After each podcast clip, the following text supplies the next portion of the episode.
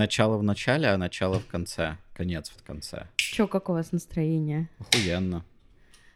Правда? Ну да, ну не выспался, в целом хорошо. Кофе помогает проснуться. Вс- Вот. Звук черного монстра.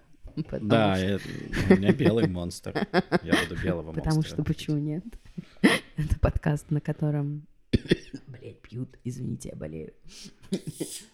Да, подкаст, на котором пьют.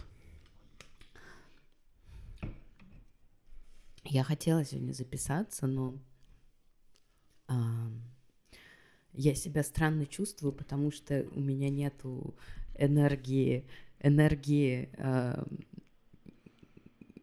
я даже не знаю, чего сказать, д- достаточного уровня фрустрации, к которому я привыкла для того, чтобы записывать подкаст.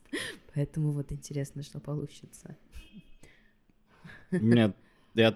я даже не знаю, что сказать. У меня есть достаточный уровень фрустрации, но она больше такая уставшая, чем активная, потому что когда она на каком-то нужном мне уровне, нах- нужном подкасту уровне находится, то я вхожу в режим, когда мне легко. Ага. Сейчас мне тяжело. Приходится вот сидеть, пить энергос для того, чтобы как-то взбодриться. А, кстати, э, привет, это радио Хой Полой. А мы будем представляться теперь? Или все еще поебать? Да, все еще Все еще поебать. поебать вообще, Да, кто вообще мы. поебать, вам не похуй, ребят. Кто знает, тот знает. Кто не знает, тот не знает. А кто когда-нибудь узнает, тот узнает.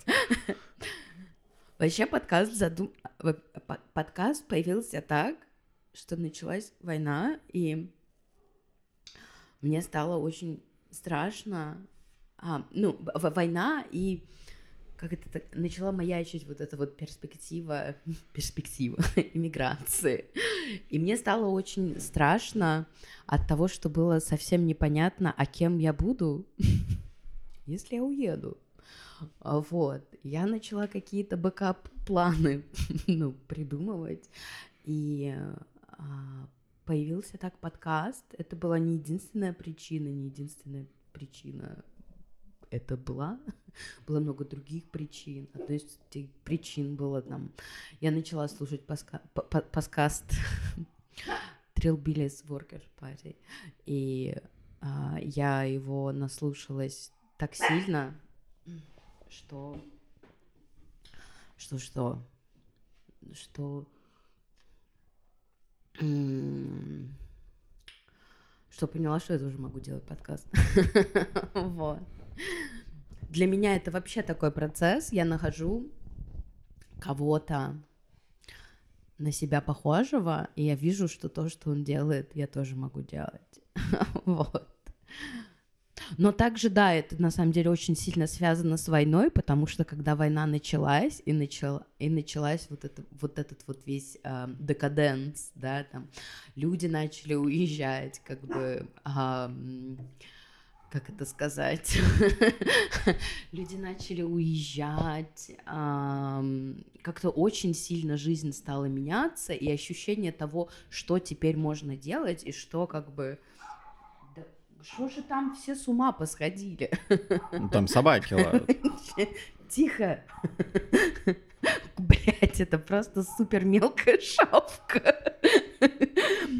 Вот, и ощущение того, что, что престижно, да, и что, и что, что окей делать, оно изменилось. Вот, и тогда, как делать подкаст, мне хотелось еще до того, как я начала слушать подкасты, задолго до этого, много-много лет назад, да, я хотела кое с кем делать подкаст, вот, совсем до того, как я начала их слушать. Вот, так вот, изменил. И тогда с этими людьми, в общем, те люди меня очень зачморили и сказали, подкасты, это типа это вот как вот все миллениалы, да? Вот. И я не делала подкаст, потому что мне казалось, что это, ну, что это какой-то шаблон, по которому вот люди, не знаю, живут свою жизнь. Ну, в моем окружении тогда делали подкасты только про программирование. То есть вот программирование и все, что с ним связано, вся вот эта вот большая, большая индустрия Мгм, вокруг мгм. кода рабочая. Вот. И это все была очень длинная история для того, чтобы раска- рассказать о том, что подкаст задумывался как анонимный подкаст, где мы не рассказываем, кто мы такие и где мы можем что-то говорить, не слишком сильно боясь присесть. Вот. Так как теперь эта необходимость, кажется, отвалилась, все равно, все равно, кажется, имеет смысл. Я не знаю, просто не очень интересно разговаривать о том, кто я. Возможно, начнет быть интересно. Возможно, так я себе пытаюсь рассказать, что на самом деле подкаст, он, ну, это не дневник моей жизни. Хотя, конечно, это, ну, и про это тоже. Вот. Но мне как-то, мне тепло на душе, что на самом деле не так-то просто пойти и загуглить и посмотреть на мою ебучку, потому что... А вам не похуй. А почему вам не похуй? Ой, а я в целом не очень люблю о себе данные где-то публиковать. Мне как-то... Вот я был когда молодой. То люди только начинали о себе публиковать целую кучу всяких данных. и- Да, да, да, тогда только появились социальные сети. Да, это так... Даже еще, это еще не были социальные сети, это были некие э, чаты, до которых надо было дозваниваться. Да, я тогда был как бы молодой, но уже старый на самом деле. Такой, думаю, блядь, да что вы делаете вообще? Это как бы совсем не про меня. Мне нравится, чтобы про меня не знали. Мгм, мгм. Ну, то есть... Да, я очень хорошо понимаю эту штуку, и мне было бы интересно поговорить о том, как в эмиграции ощущается то, что на самом деле люди совсем не могут ничего о тебе распаковать. Это абсолютно что-то другое. Ну, наверное, они натягивают какие-то свои домыслы. Ну, ты просто ябанджи, Ну, просто иностранец, просто странненький. Я встречал э, в автобусе женщину из Узбекистана, которая произносила слово ебанджи как ругательство. И говорила, что мы, Ага. мы для них всех ябанджи. Мы для них все ябанджи, и они только хотят нас унижать. А, мы в Турции, кстати. Да, да, да. В а, Стамбуле тут очень много Последние новости, да. такого интересного происходит. 25-го я прилетела в Стамбул, но мы это не будем, не будем разбирать этот кейс. Это не- для этого эпизода. Ну вот, а однажды э, я смотрел афиши книг, ну, обложки книг, и э, тут же теперь поисковики начинают для меня работать так, что они турецкие сначала выдают выдача, а потом уже то, что я ищу. О, Как интересно. Мгм. Вот. э, И там была вот эта книга Стивена Кинга. Как, как там она? А, аутсайдер? Аутсайдер, да. называется, и она называется Ебанджи. Да там- ладно? И там обложка с такой тенью на красном фоне. Зловещий. Ага, ага, Да. ага.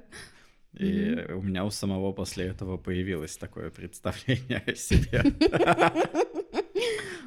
Вот, а этот эпизод, он на самом деле в работе очень давно, а, да, а, Международный парк развлечений мы хотели записать еще до того, как а, началась... а, что началась-то у нас? Могилизация началась. Началась могилизация.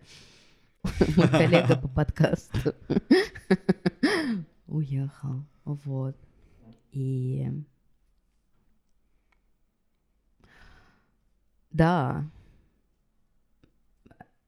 Раньше про Международный парк развлечений я помню, что мы очень хотели про него поговорить со стороны жизни в Питере. Да, мы жили в Питере в месте, куда людей возили большими автобусами покупать матрешек, вот, и мы жили вот с той стороны, с той стороны, как это сказать, международного парка развлечений, где ты видишь, как а, город. Это а, это сувенирная лавка, и, в общем-то, твой дом это, это сувенирная лавка, и, в общем-то, все вокруг это сервис. У нас э, прямо в доме была сувенирная лавка внизу, а потом их было две.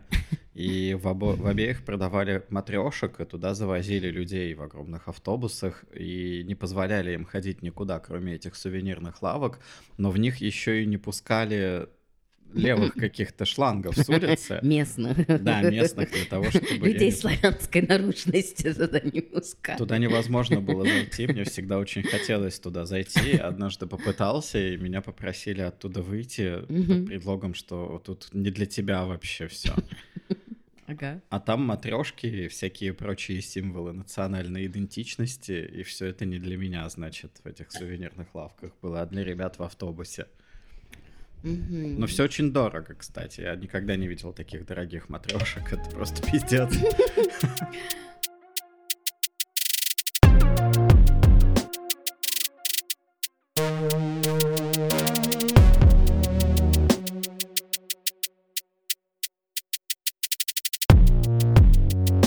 Ну что, э, скажите, вот про что для вас Международный парк развлечений? Это вообще... Мы о чем хотим сегодня поговорить? Для меня Международный парк развлечений в основном о том, что я вижу, и, и о своих собственных, и о чужих ожиданиях, которые я наблюдаю. Например, ожиданиях от места, где человек проводит время. То есть приезжает куда-нибудь и ожидает, что там будет что-то происходить для него. Ага. Вот. То И, есть государство как сервис. а, государство как сервис, люди как сервис, именно люди в этом государстве как Мгм, сервис, и они должны мгм. вести себя как бы подобающим образом. Мгм. Вот. И, наверное, мне интересно по повспоминать, как этот весь сервис эм, осуществляется, потому что я сначала приехал в Анталию, я приехал в Анталию из Петербурга. То есть я в Петербурге увидел очень много сервиса и как он устроен. И в Анталии увидел очень много сервиса, и там были вот Мгм. эти вот пиратские корабли с туристами, которые, которые катаются по морю и С немецкими с туристами. немецкими туристами, да, которых катают по морю, и они воображают себя пиратами, в общем, ожидают а, хорошего пиратского обслуживания, что их отвезут на Тартугу и угостят бургером там каким-нибудь э, за, Настоящим, прямо как в Германии. за много евро. Да. Вот. Мне, интере- мне интересно поговорить еще о том, что ожидают наши соотечественники от страны сервиса. Мгм, То мгм. есть сейчас у меня больше фокус э, сместился на Турцию, то, как тут все устроено, Мгм. и на то, с чем люди сталкиваются, когда сюда приезжают, и как их ожидания разрушаются. Мне, честно говоря, злорадно приятно на это смотреть всегда. То есть вот эта вот история, я приехал, а меня вот туда не пустили, сюда не пустили, а тут нахуй А послали. тут дети камнями в меня кидали. А тут, а пиздюки кинули камни, все верно. Вот эта вот вся тема, она очень интересная. И самая, самая, наверное, вот важная вещь, которую мне хотелось бы обсудить, это реакции. То есть есть ожидания. есть- Реакция на реальность. Да, есть ожидания, есть э, реальность и есть человеческая интерпретация, которая потом превращается в текст или, ну, в какой-нибудь высер на самом деле. Мгм, мгм. Как, например, там, типа, все турки жадные. Ага. все русские... Наебщики. Как, Наёб. в общем-то, и все турки в этой истории. В этом а, легендариуме. Whatever, да. Вот, вот именно такая тема. Или вот помните, как была вот эта смешная шутка, она очень сильно разошлась по ТикТоку и Инсте, Это было, по-моему, про Казахстан, и там сказали, что типа славянам не сдают. Вот. Объявление, да, объявление о сдаче жилья, где написано только не лицам славянской, что-то там, да-да-да. Да, да. И какая на это была бурная реакция, мол, что? Что, что такое происходит? А это как вообще? И как потом люди абсолютно всерьез обсуждали эту тему, что mm-hmm. вот они куда-нибудь приезжают, а там пиздец, там ненавидят э, русских, ага. э, ненавидят украинцев, ненавидят вообще вот всех славян, и только и ждут, чтобы им какую-нибудь подляночку-то сделать. Это интересная тема, да, о том, как люди, которые на самом деле не сталкиваются с э, системной дискриминацией. Каждую дискриминацию выдают за системную. Каждую свою персональную. Да, да, да, да, да. Как помните, вот э, пост, э, пост э, той известной женщины, которая рассказывала про самую дискриминируемую группу, которая не может теперь говорить, высказываться против войны. Подождите, это дискриминируемая группа, это богатые? Ну, ну а, точно не бедные. Точно не бедные. Сколько надо квартир, чтобы туда войти? Я просто, простите, представил себе как какой-то гольф-клуб, знаете, и туда заходят самые дискриминируемые люди, начинают раскуривать сигары и такие, ой, меня так сегодня дискриминируют. Да, да, да, да. Я сегодня на телевидении совсем не смогла сказать, как я против войны.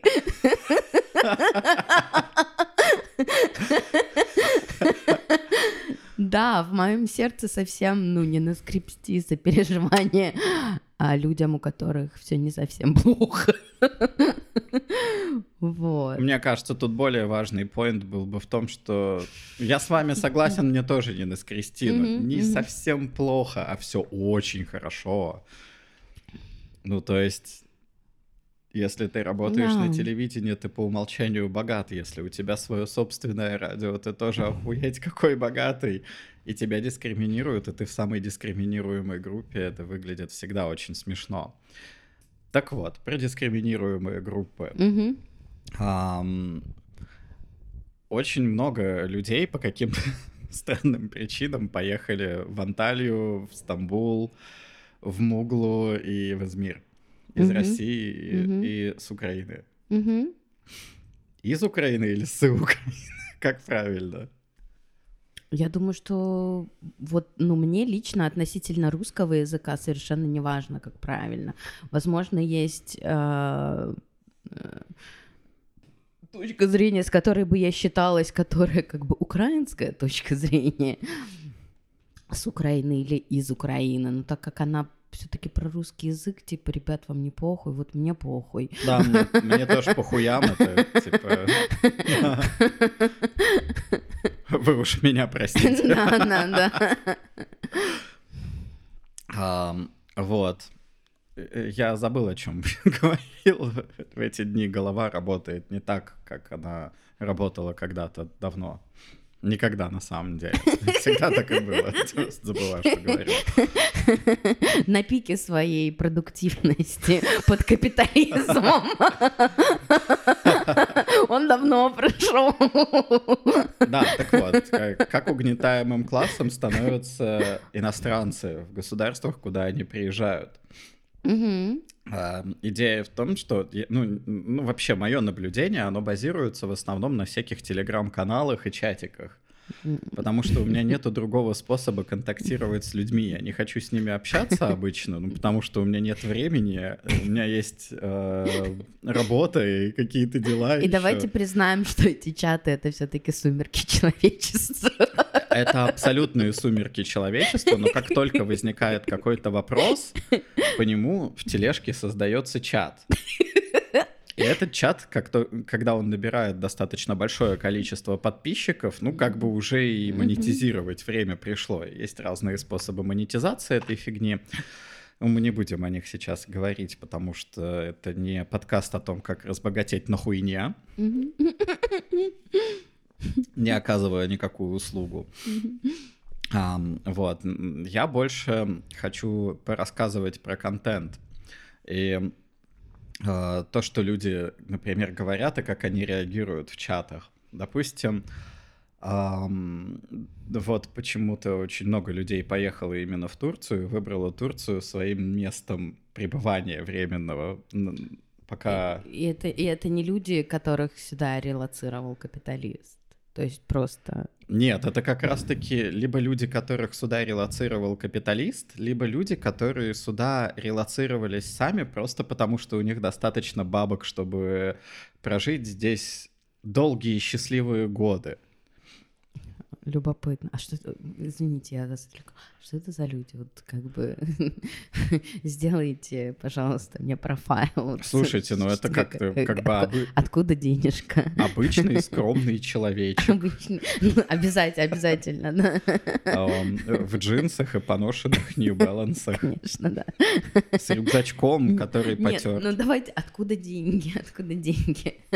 А, это либо наследственные деньги, либо мелкий капитализм, либо это какая-нибудь очень высоко, высокозарплатная сфера, в которой можно работать, mm-hmm, как, mm-hmm. например, та, в которой работаю я, где mm-hmm, зарплаты mm-hmm, как бы mm-hmm. охуеть как больше, чем mm-hmm, везде в остальных местах. Mm-hmm.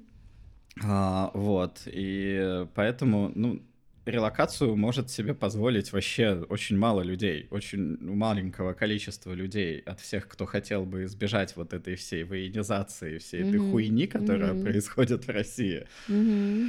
Вот, очень маленький процент может куда-то уехать, и скорее страны, куда можно уехать, они могут делиться типа как на классы, знаете, как low-tier, там, угу. где совсем дешево живется и совсем плохо у, у местных дела идут.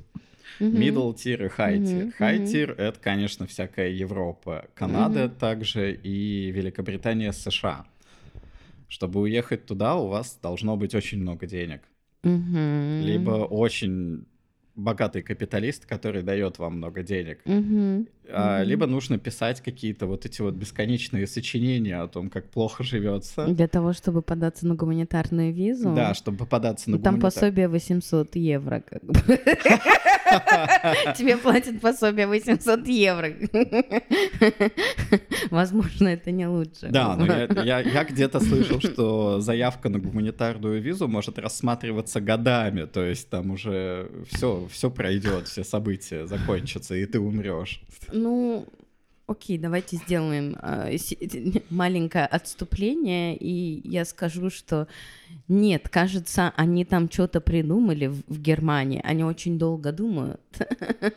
Вот, но нет, моя знакомая подалась, и меньше, чем за два месяца, как говно через гуся прошла ее заявка. Но она, конечно, не, а, не с одной стороны, хой полой, с другой стороны, ну вот как бы и не совсем. И немножечко, немножечко медийная, немножечко известная. Ну, в целом гуманитарную визу могут позволить себе очень мало людей и могут uh-huh. на самом деле э, попасть вот в этот. Это же нас, это же все-таки как вот эта игра, где нужно вытягивать бумажки, на которых написано выиграл ты или нет. Это очень рандомная штука. Да, да, да. И мобилизация совсем не является, например, придачей, причиной для желания иммигрировать и получать гуманитарную визу. О, э, это, кстати, очень в тему. Так вот. И мы не будем рассматривать другие страны, мы рассмотрим ту, в которой я сейчас нахожусь. Это Турция, мы, мы находимся прямо в ней. И, в общем, а, здесь существует такая очень большая лояльность к российским туристам, потому что они привозят денежку. Mm-hmm. Ну, то есть они покупают тут недвижимость, они э, очень много тратят, и, ну, это здорово, когда есть туристический поток, он, типа, каким-то образом капиталистам в кармашке деньги выкачивает, и поэтому есть лояльность.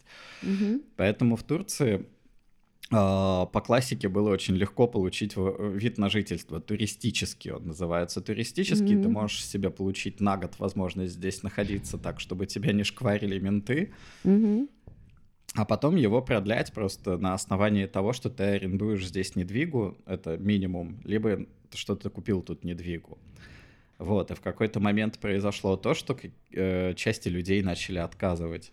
Угу. То есть раньше надо было принести какой-то пакет документов, и у тебя была почти стопроцентная гарантия, что все будет окей. И на этом движе как бы релацировалась большая часть всех людей, которые сюда приехали. А, даже есть э, в Анталье район, который называется Коньялты. Mm-hmm. Вот, его стали называть Русилты, потому что он абсолютно... Потому что он абсолютно полностью русифицировался, то есть ты идешь по улице, и ты просто идешь, как будто ты в Петербурге или каком-то другом. Как будто ты в Девяткино. Это, кстати, красивый, клевый район, он не похож на Девяткино, он очень милый. Вот, да, и в какой-то момент что-то с этой системой пошло не так, но никто ничего не рассказывает. И, mm-hmm. и поэтому начали создавать всякие чаты, что, блядь, делать. То mm-hmm. есть большие такие тележные чаты, что делать, если тебе отказали в ВНЖ. А, да, И да. люди, которые сидят в этих чатах, например, подают заявку на вид на жительство, mm-hmm. им отказывают, и у них начинается фрустрация. И mm-hmm. эта фрустрация, она очень похожа на фрустрацию пиздюка, которому что-то не дали. То есть это выглядит так для меня, потому что ты видишь абсолютно избалованного пиздюка, которому дают абсолютно все по любому запросу, потому что у него есть деньги. Ага. То есть у меня что, просто так есть деньги? А деньги, они никогда просто так не бывают. Они всегда потом и кровью заработаны. В смысле мне отказали? Стопе, у меня есть деньги. Под кровь и неебические таланты. Причем тут не особо важно, откуда деньги взялись. Главное, что они есть, и если они у тебя есть, то у тебя как бы должен быть билет абсолютно везде. Mm-hmm. Вот. И после того, как происходит вот этот вот наблюдаемый мною со стороны шок, что типа мне отказали, mm-hmm. несмотря на то, что у меня есть, блядь, деньги, я же деньги сюда везу. Я везу сюда деньги. То начинаются всякие теоретические выкладки о том, что русские туристы на самом деле они делают всю экономику Турции. Окей что мы, мы mm-hmm. вот, типа, мы mm-hmm. все, тут начинается вот эта вот общность, мы mm-hmm. все везем сюда деньги. Mm-hmm. Что бы они делали без наших денег, вообще хуй знает. Они это кто, интересно, вот в этом сценарии? Они — это генерализация абсолютно, конечно же, турки. Ну, кто вот, как бы, я хожу в магазин на углу, этот человек как бы не обошелся без денег Степана.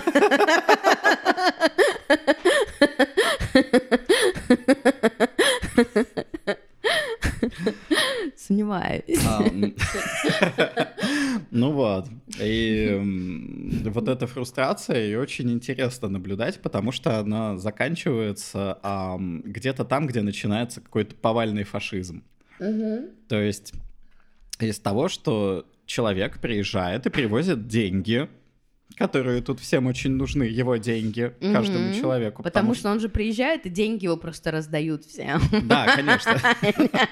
Просто каждый человек чуточку приближает Турцию к социализму, когда он сюда приезжает, потому что увеличивает денежную массу.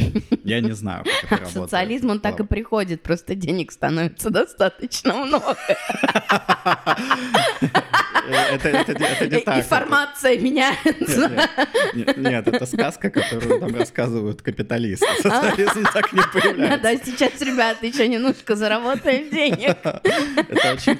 И, и сразу, и сразу бесплатное протезирование зубов для всех. Да, такая тема, кстати, небольшое отступление, она была. Такую тему задвигал Мавроди, который делал свой МММ, что когда-нибудь пирамида замкнется, поскольку в ней окажется слишком много денег, и все станет охуенно охуенный всех.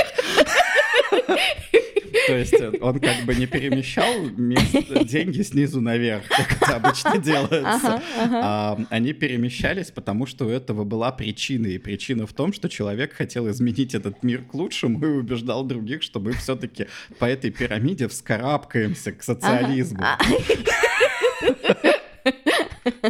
Ага. А, за, за это я его очень люблю. Хороший кон всегда должен Да, сопровождаться да, да. хорошей историей. Да. Иначе зачем он нужен вообще? Ну вот, эта фрустрация, о которой я говорил, она обычно разрешается куда-то туда, что человек начинает в чате писать там типа «проклятые турки». Что они вообще вот у себя в голове там держат? Я привез деньги, они мне отказали в ВНЖ. Я привез деньги. Дорогая, я привез деньги. Им- что, им что, блядь, деньги теперь не нужны? В смысле? А без денег что делать будете? И дальше есть несколько сценариев развития, они очень интересные. Я много мониторил этих чатов, потому что мне интересно смотреть на эти истории, мне интересно смотреть на человеческие реакции, мне интересно, в принципе, узнавать, как работает вот эта вот система ВНЖшная. Я получаю эту информацию оттуда. Это теперь моя замена думскролла была. Вот, и потом может начаться любопытное. Выходит следующий человек, типа, на сцену. И Мгм. следующий человек на сцене, такой, типа, ну, с клоунским носом, понятное Мгм, дело, говорит, а чё вы сюда приехали? Ага. А, к- а кому вы тут нужны? Вам здесь не рады. А, а вам здесь не рады, потому что вообще-то вы убегаете от войны. Кому нужны нахуй люди, которые убегают от войны? Окей, может прийти на сцену третий человек, который такой, вы должны оставаться в своей ебучей России. И идти разговаривать со своим диктатором. Вы должны оставаться в своей ебучей России, потому что вы разъебали мою страну, в которой я живу. Ага. Этот человек украинец. Ага. Окей, может выйти следующий человек, у которого военная фрустрация. Ну, этот человек тоже э, украинец, и там же происходит полный пиздец. И сказать, так вам вот, блядь, уебкам и надо. И в итоге получается абсолютно какая-то, какой-то фашистский, знаете, вот эта чер- банка с червями, которые друг друга пытаются укусить. И одни говорят, я, блядь, бабки привез, что вы там ебучие твари, вообще не хотите деньги мои? А другой говорит, да ты ебаный трус, ты боишься отправиться на фронт и воевать за свою страну. А следующий приходит и говорит, да ты просто уебок, ты должен страдать со своим диктатором вместе в своей стране, потому что у Надо тебя... было раньше думать. Надо было, надо было раньше выходить на митинги. Почему мы все вместе не вышли на митинги тогда? А, а, а голосовал ты на выборах? Вот на выборах голосовал. А ты за кого голосовал? А потом может прийти кто-нибудь за путинский Ага. и сказать, так, ну ты, кажется, мужик, и тебе меньше, чем 30 лет. Ага. ага. Что это значит? Почему, почему не на фронте? Товарищ, поч- почему не на фронте? И, в общем, весь этот трэш, он просто перемешан в этих э, телеграм-чатах. Он очень смешной, потому что там есть русские, украинцы, а еще иногда туда заходит человек, который уже очень долго живет в Турции, по всей видимости, имеет э, гражданство и уже утуречился достаточно сильно. И этот человек начинает а, говорить за всех турков. Как, например, мы на самом деле тут вам не рады. И вы, Ага. ни- и вы никогда тут не получите гуманитарное ВНЖ, потому Мгм. что ваша мобилизация — это ваше ебучее дело, это Мгм. ваша война. Мы Мгм. вашу войну тут не хотим. Ага. И вы вообще трусы и сбежали. Вот, это, э, это все вот так вот выглядит, все эти реакции, они абсолютно на пустом месте, ну, в смысле, просто в чате. Люди Лю- просто срутся. Да, и люди просто срутся в чате, а потом приходит какой-нибудь администратор, а администратор чата, как правило, ну, как бы начинает какой-то чат, и этот чат развивается и развивается, а дальше приходит мысль о том, что а хуй ли он развивается, а денег мне не приносит. Это, это что вообще такое? Люди срутся, а бабло где? И начинает, значит, администратор всех ставить на место и говорит, что чат — это не место для политики. В этом, в этом вот политику где-нибудь в другом месте обсудите. А, вот, и для меня это выглядит тоже как-то очень странно, А, как будто бы как будто бы люди на самом деле, ну, абсолютно не врубаются в причину того говна, которое с ними происходит. Несмотря на то, что она находится абсолютно перед глазами, это причина типа будет подменяться на что угодно. Она будет подменяться на то, какие русские мерзкие. Она будет mm-hmm. подменяться на то, какие украинцы, я не знаю что. Mm-hmm. Mm-hmm. А, как, как, какие, как они неправы и все, вся вот эта вот хуйня. Она mm-hmm. будет подменяться на то, какие э, турки жадные. Жадные одновременно с тем не хотят денег. Не хотят денег, и при этом сами виноваты во всех своих проблемах. Дальше еще одна из реакций, она тоже интересная, это реакция самообвинения. Она выглядит очень кинематографично, потому что это как, как будто бы человек выходит на улицу, становится на колени, снимает с себя шапку, рвет на себе кофту и говорит, да, ребят, это мы во всем виноваты.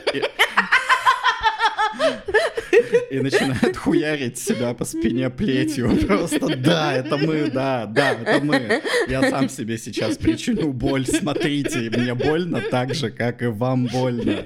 Я, я такой же, как и вы, и, и я во всем виноват. Вот, и эта реакция самообвинения, она тоже заканчивается интересно, потому что люди, когда пытаются выглядеть умными, они начинают рационализировать свои да, чувства. Да, да, да, да. А и рационализация, она работает как, эм, как какой-то вот, этот, вот этот вот э, алгоритм на нейросетях всегда одинаково. И my favorite, моя просто любимая рационализация была в том, ну, в общем, событие такое. А в Турции очень выросли цены на аренду. Uh-huh, и uh-huh. на, на недвигу тоже, на ее покупку. Uh-huh. Меня, правда, это мало волнует. Я никогда не куплю никакую недвигу, у меня нет денег.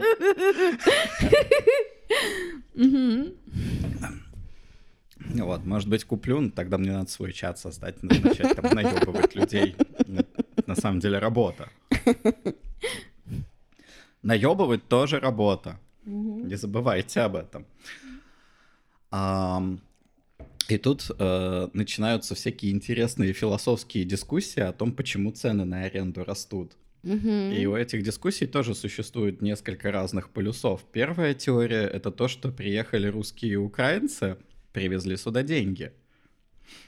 А денег тут не было никогда. А денег тут было мало. А вот они приехали, а у них много денег. И поэтому они такие, ебать, мы готовы снимать квартиры по цене четырех.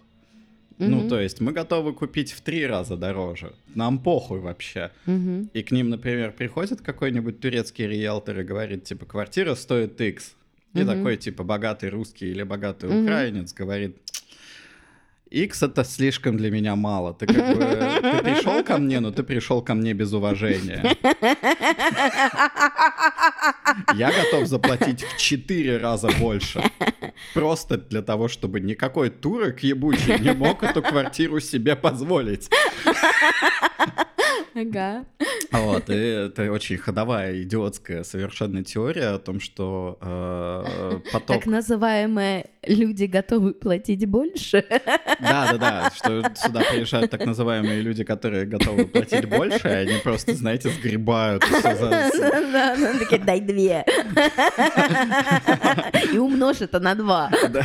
Да, вообще, я приехал, я готов купить половину Стамбула, а другую половину я сниму, посмотрим, как они будут выкручиваться из этой ситуации.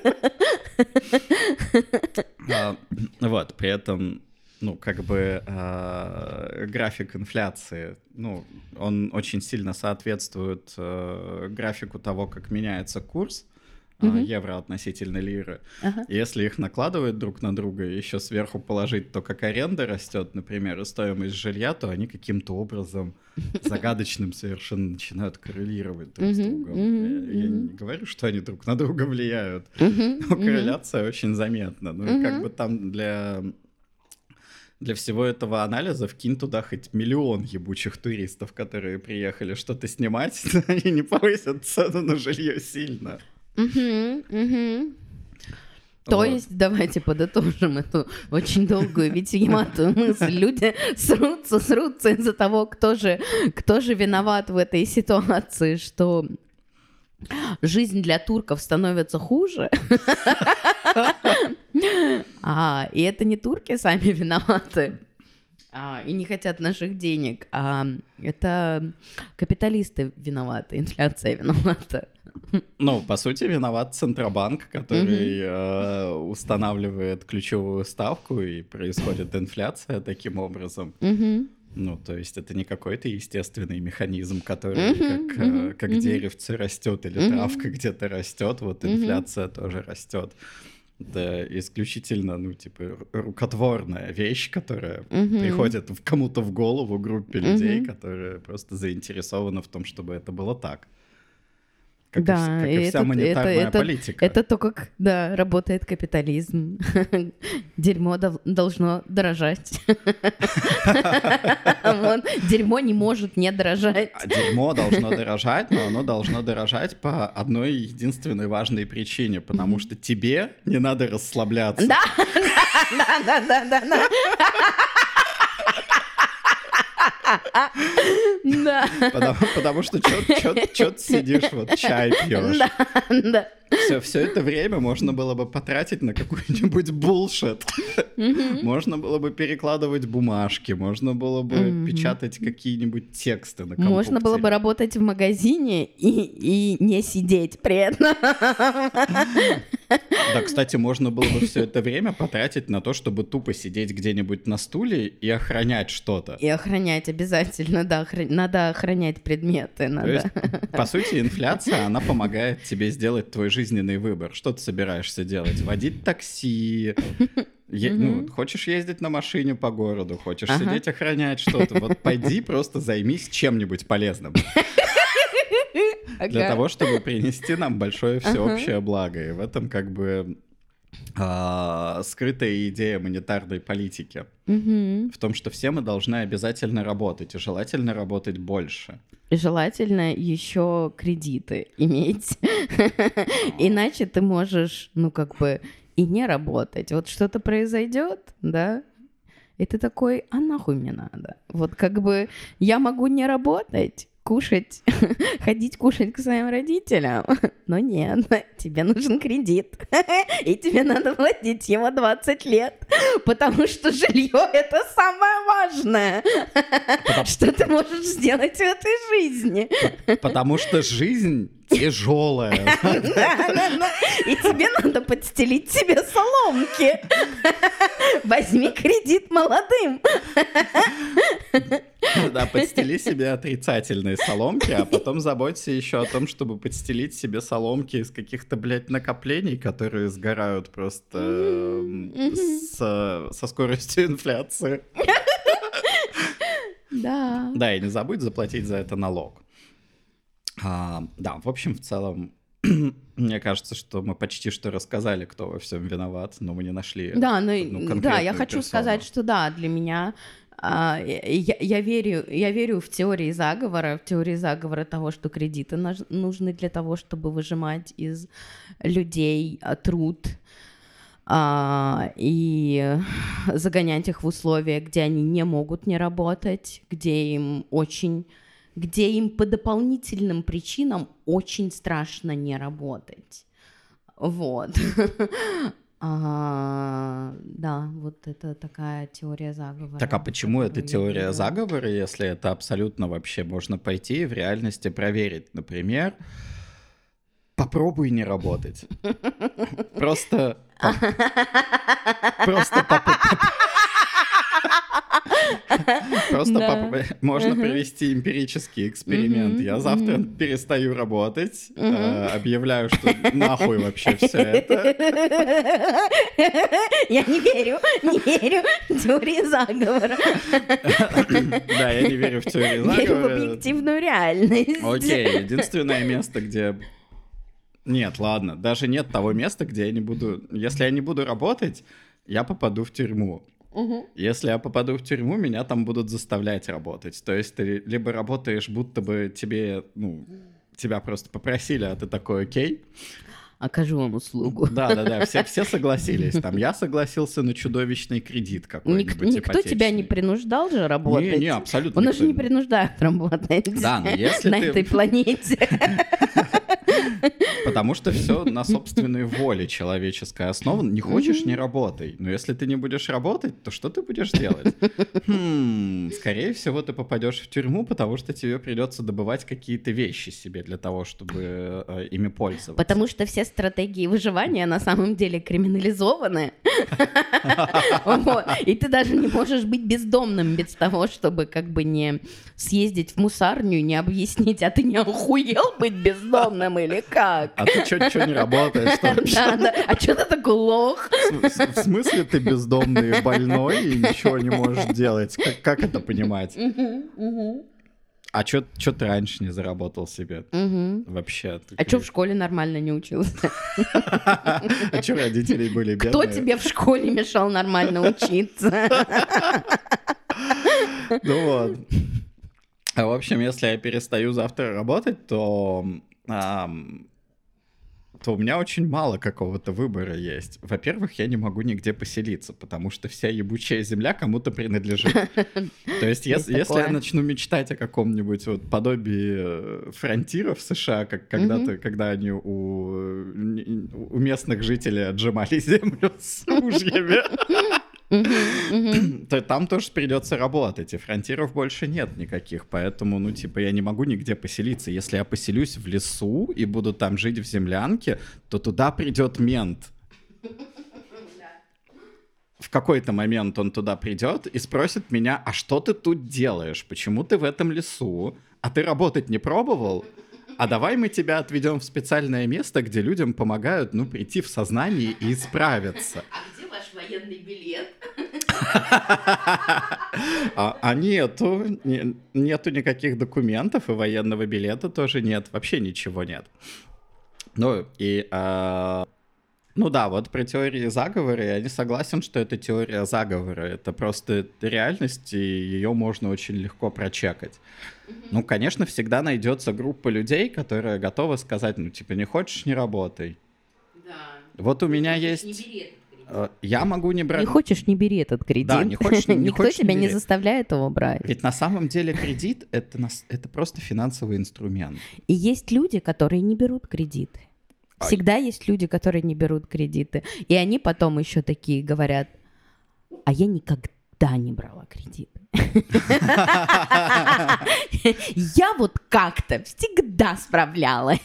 А, а есть люди, которые берут кредиты и рассказывают о том, какой это комфортный, прекрасный финансовый инструмент. И то, что ты как бы не тянешь, например, платить свой кредит, это просто значит, что ты плоскогубцами зачем-то схватил себя за член или что Зачем ты это делал? Для того, чтобы вытаскивать гвозди, этот инструмент.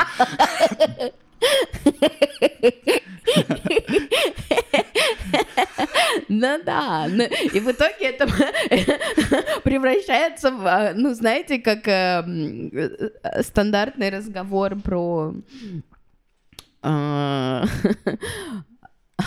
про что? Про левое движение, да, типа, либо мы хотим построить гулаги, либо мы хотим всех нахуй спасти и построить утопию. Как бы вот есть, э, есть только два стула, гулаги и утопия. Ну, в основном а, в капиталистической мысли и культуре, и вот в искусстве существует только один стул. Ты хочешь левое движение, оно всегда закончится не очень. Да, да, да. Посмотрите, посмотрите. Чем оно, чем оно всегда закончится? Там будет много тюрем, там будет много мусоров, которые постоянно всех шкварят. Там будут тебе затыкать рот при случае чего. Ты не сможешь просто сказать, что Ленин хуесос, например, или лох. Или пидор. Или пидор, или, Сталин чмошник, или Путин мудила. А, нет, стоп, это что? Что, что это происходит? Бля, что происходит вообще? Погодите, я, я не могу при капитализме оскорблять президента. Или, ну, например, какая-нибудь... Потому что в России плохой капитализм, а вот, э, вот цивилизуют нас. А, и... Вот нас победи... победят, цивилизуют, и тогда, может быть, мы заслужим нормальный капитализм. Ну, ну, нам, в принципе, могут помочь и экспортировать нам в обмен на какие-нибудь ресурсы больше демократии. То есть, ну, типа, ты больше работаешь, получаешь больше демократии. И, например, в какой-то момент может случиться чудо, и ты в своем капитализме, который стал слишком левым, по всей видимости, потому что нельзя было называть войну войной, а,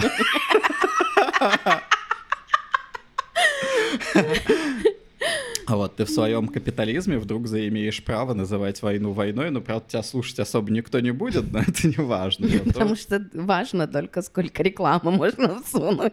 А ну вот, и, в общем, все вот эти вот урлеанские штуки, которые я перечислил а, в капиталистических фантазиях, типа Hunger Games, например, угу. они угу. все абсолютно вообще вот, они они идеально взяты из реальности, которая нас окружает. То есть тюрьмы, менты на каждом углу, э, какие-то ужасные порядки, ужасные законы. Всякие институты, институты, которые должны следить за людьми, институты, которые должны следить за институтами, которые следят за людьми, специальные профессии, которые выдумывают новые диагнозы, по которым можно людей лечить сексуализма и да. других страшных вещей. И попутно, при всем при этом, что оно уже существует, и ты как бы живешь в какой-то антиутопии на самом деле, тебе еще объявляют, что как бы есть антиутопия похуже. Эта антиутопия называется социализм. Да-да-да, вы думаете, вы сейчас хуево живете? Здесь ты можешь выбрать себе кредит. При социализме кредит выберет тебя. И он будет всегда одинаковый, с, с одинаковой процентной ставкой. То есть ты никогда не сможешь выгодно себе что-нибудь взять, выгодный кредит. Никогда не сможешь купить э, MacBook. Потому что Стив Джобс, он бы просто умер при социализме сразу. Вот он был, был маленький, да, родился такой, а потом э, мама его приходит и смотрит, а в колыбельке просто сухая веточка лежит, потому что потому что люди из прекрасного будущего, они вернулись в прошлое, они стерли Стива Джобса, потому что айфоны, они разрушают левое движение. И я ничего так сильно ненавижу, как а, встречаться с идеей того, что иметь iPhone это как-то противоречит левым идеям. Подожди, что ну... люди думают, что эм, при, при социализме у нас не будет айфонов. И, и я такая, как бы, ребят, а как вы себе это представляете? Вот, вот, да, наступает некий вот этот вот... Эм, какой-то лубочный социализм. И что происходит? А, а как бы вот есть, да, технология, есть iPhone. Кто, по-вашему, делает айфоны? Их не, их не делает Стив Джобс, их делают люди. Стив Джобс уже точно ничего всё, не делает. Все, чем вы пользуетесь, делают люди, и как бы, и это говно, оно никуда не исчезнет. Это просто те же самые люди, которые пут, путают а, личные вещи и частную собственность, знаете? И они считают, что как бы место, где ты живешь, тебе туда, подса... тебе туда подсадят кого-то, потому что, ну, личной собственности же не должно существовать. Я такая, не, ребят, вы не понимаете, это как бы не про это. И вашей зубной щеткой никто не будет чистить зубы, потому что личные вещи и, лич... а, и частная собственность — это разные вещи.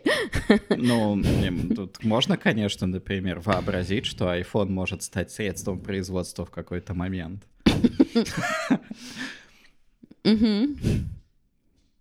Ну и все, вообразили. Тогда, тогда его при, придется отнять, и я напишу специальную записку руководителю э, районного ГУЛАГа. А я выйду с плакатом. Типа, они, они там вот в своей квартире, из, из, в нашей общей квартире, да, да, да. используют iPhone для для производства. Буржуазного контента.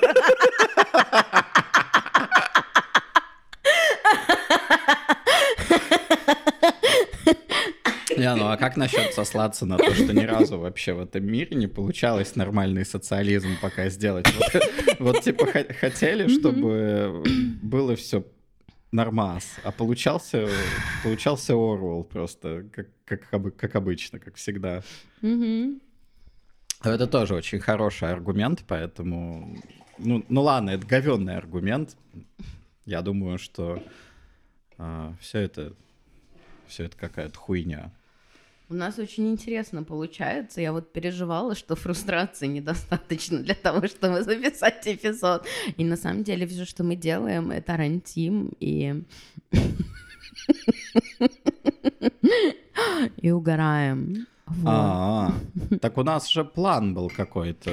Вон он прямо там стоит.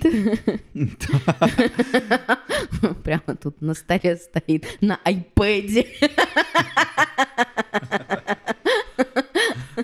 Черт, это очень буржуазно выглядит. Потому что мне кажется, что... Ну, потому, потому что мы настоящие лицемеры. А, при, при социализме, вот если вы хотите социализм, надо же с себя начинать. Угу, угу. Вот, и тогда ваша Это значит э, ходить с голой жопой.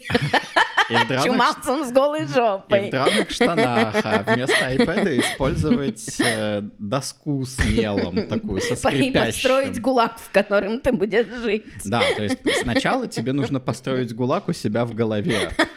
Ну, он там уже есть, в порядке. Потом надо построить гулаг среди своих друзей. Потом надо построить гулаг в своем комьюнити. Ну, например, начать э, канцелить кого-нибудь. Конечно. Ну, именно таким образом появляется социализм, когда вы объявляете кого-нибудь изгоем и отшельником, Абьюзером и социопатом. Да, абьюзером, психопатом. Там можно еще каких-то диагнозов понадергать из древней психиатрии. Можно взять столетней давности учебник, что уж там. Вот. А тогда именно социализм и зарождается. Прямо, прямо там. Вообще, вот. я вот хотела по поводу парка международных а, развлечений сказать, что для меня, ну, рассказать про свой опыт. И он для меня всегда про то, что есть люди, у которых есть деньги, и это люди, которым нужен сервис. и они про сервис не могут никак заткнуться. Прям вот все а время сервис, уверен... сервис, сервис, сервис, я... сервис, сервис. Я не уверен, что Но он этом... нужен. Я уверен, что его хочется. Потому что это entitlement. Um, и это мой опыт, и этот опыт меня вот он, он меня очень сильно убивает. Этот опыт, например, я очень тяжело переживала в Петербурге. Опять-таки, возвращаясь к нашей парадной, а, да, которая а, находилась там в историческом центре. В общем, в козырном месте она была, и в нее люди с деньгами решили а, вложиться вот, и сделать из нее дворец Путина. Чтобы, чтобы перепродать, кстати, Да, потом. да, чтобы перепродать там жилье. И все получилось. Получилось сделать дворец Путина, получилось перепродать, пере... получилось ее абсолютно гентрифицировать, э, заселить ее людьми upper middle класса, вот, э, которые имеют высокие стандарты жизни, но при этом они совершенно никак не могут самоорганизоваться, не могут договориться о том, как они будут платить за уборку. Они не могут договориться о том, что когда кто-то делает ремонт, он должен платить за уборку. они не могут договориться вообще ни о чем. Они дело даже не в том, что они не могут договориться, они не могут начать договариваться. Потому они что... как бы в фазу переговоров никак не могут войти, потому что сервисы так не работают. А upper middle не захочет, пролетарий не подскочит. Вот, и и для меня это было очень, ну, болезненно, потому что для меня это был, когда вся эта вот хуеверть началась в нашей парадной, я, я на тот момент там уже, наверное, лет семь жила, вот, и там начался ремонт, который никогда не заканчивался, вот как бы без пиздежа, ремонт в парадной, ребят, а, длился около года, около года вот бесконечного ремонта, вот какого-то сверления, долбления, грязи. И этому нету ни конца, ни края, и никто не говорит, когда это закончится, и все говорят... А, еще постоянно вырубали интернет, и было невозможно работать. А, и человек, который это все инициировал, когда ему звонила, говорил, я вас прекрасно понимаю. И я говорила, нет. Вообще нет. Родное сердце. Нихуя. Кстати, маленькое отступление. Человек, который этим занимался, он когда-то был диджеем, и, э, если кто-то из старых людей уже помнит, то у него была песня... Э,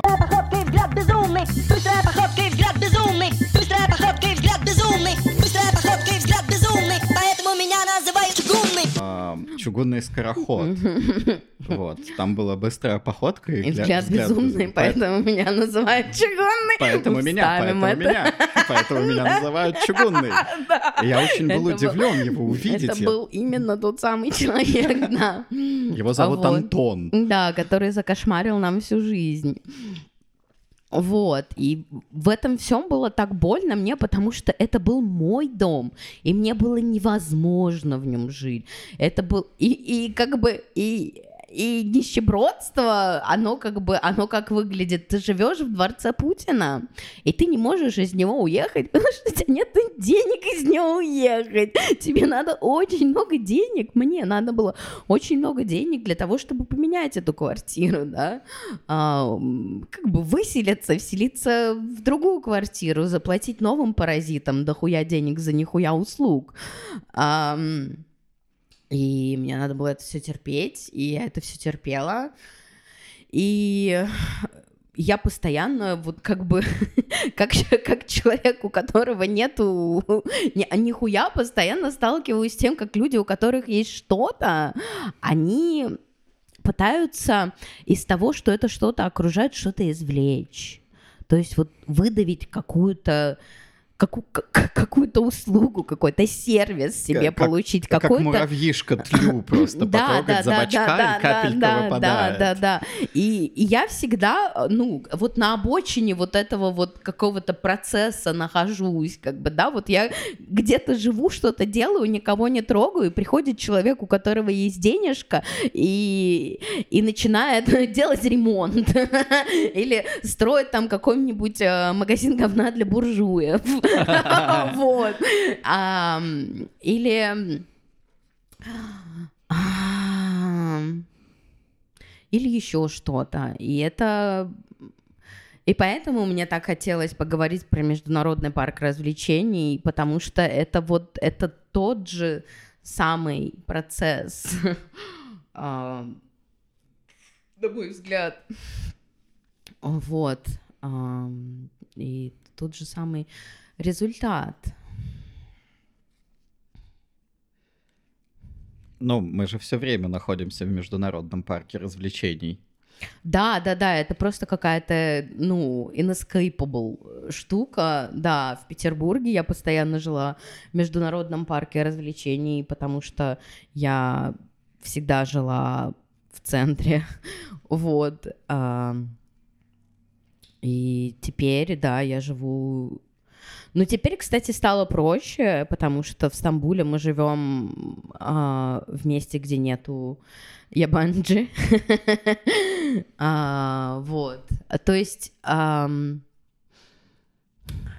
Наверное, это ну, не совсем адекватно так говорить, потому что, конечно же, иностранцы тут есть. Просто вопрос в том, кого мы называем иностранцами. Иностранцами мы называем белых людей с деньгами, вот, которые ждут сервис.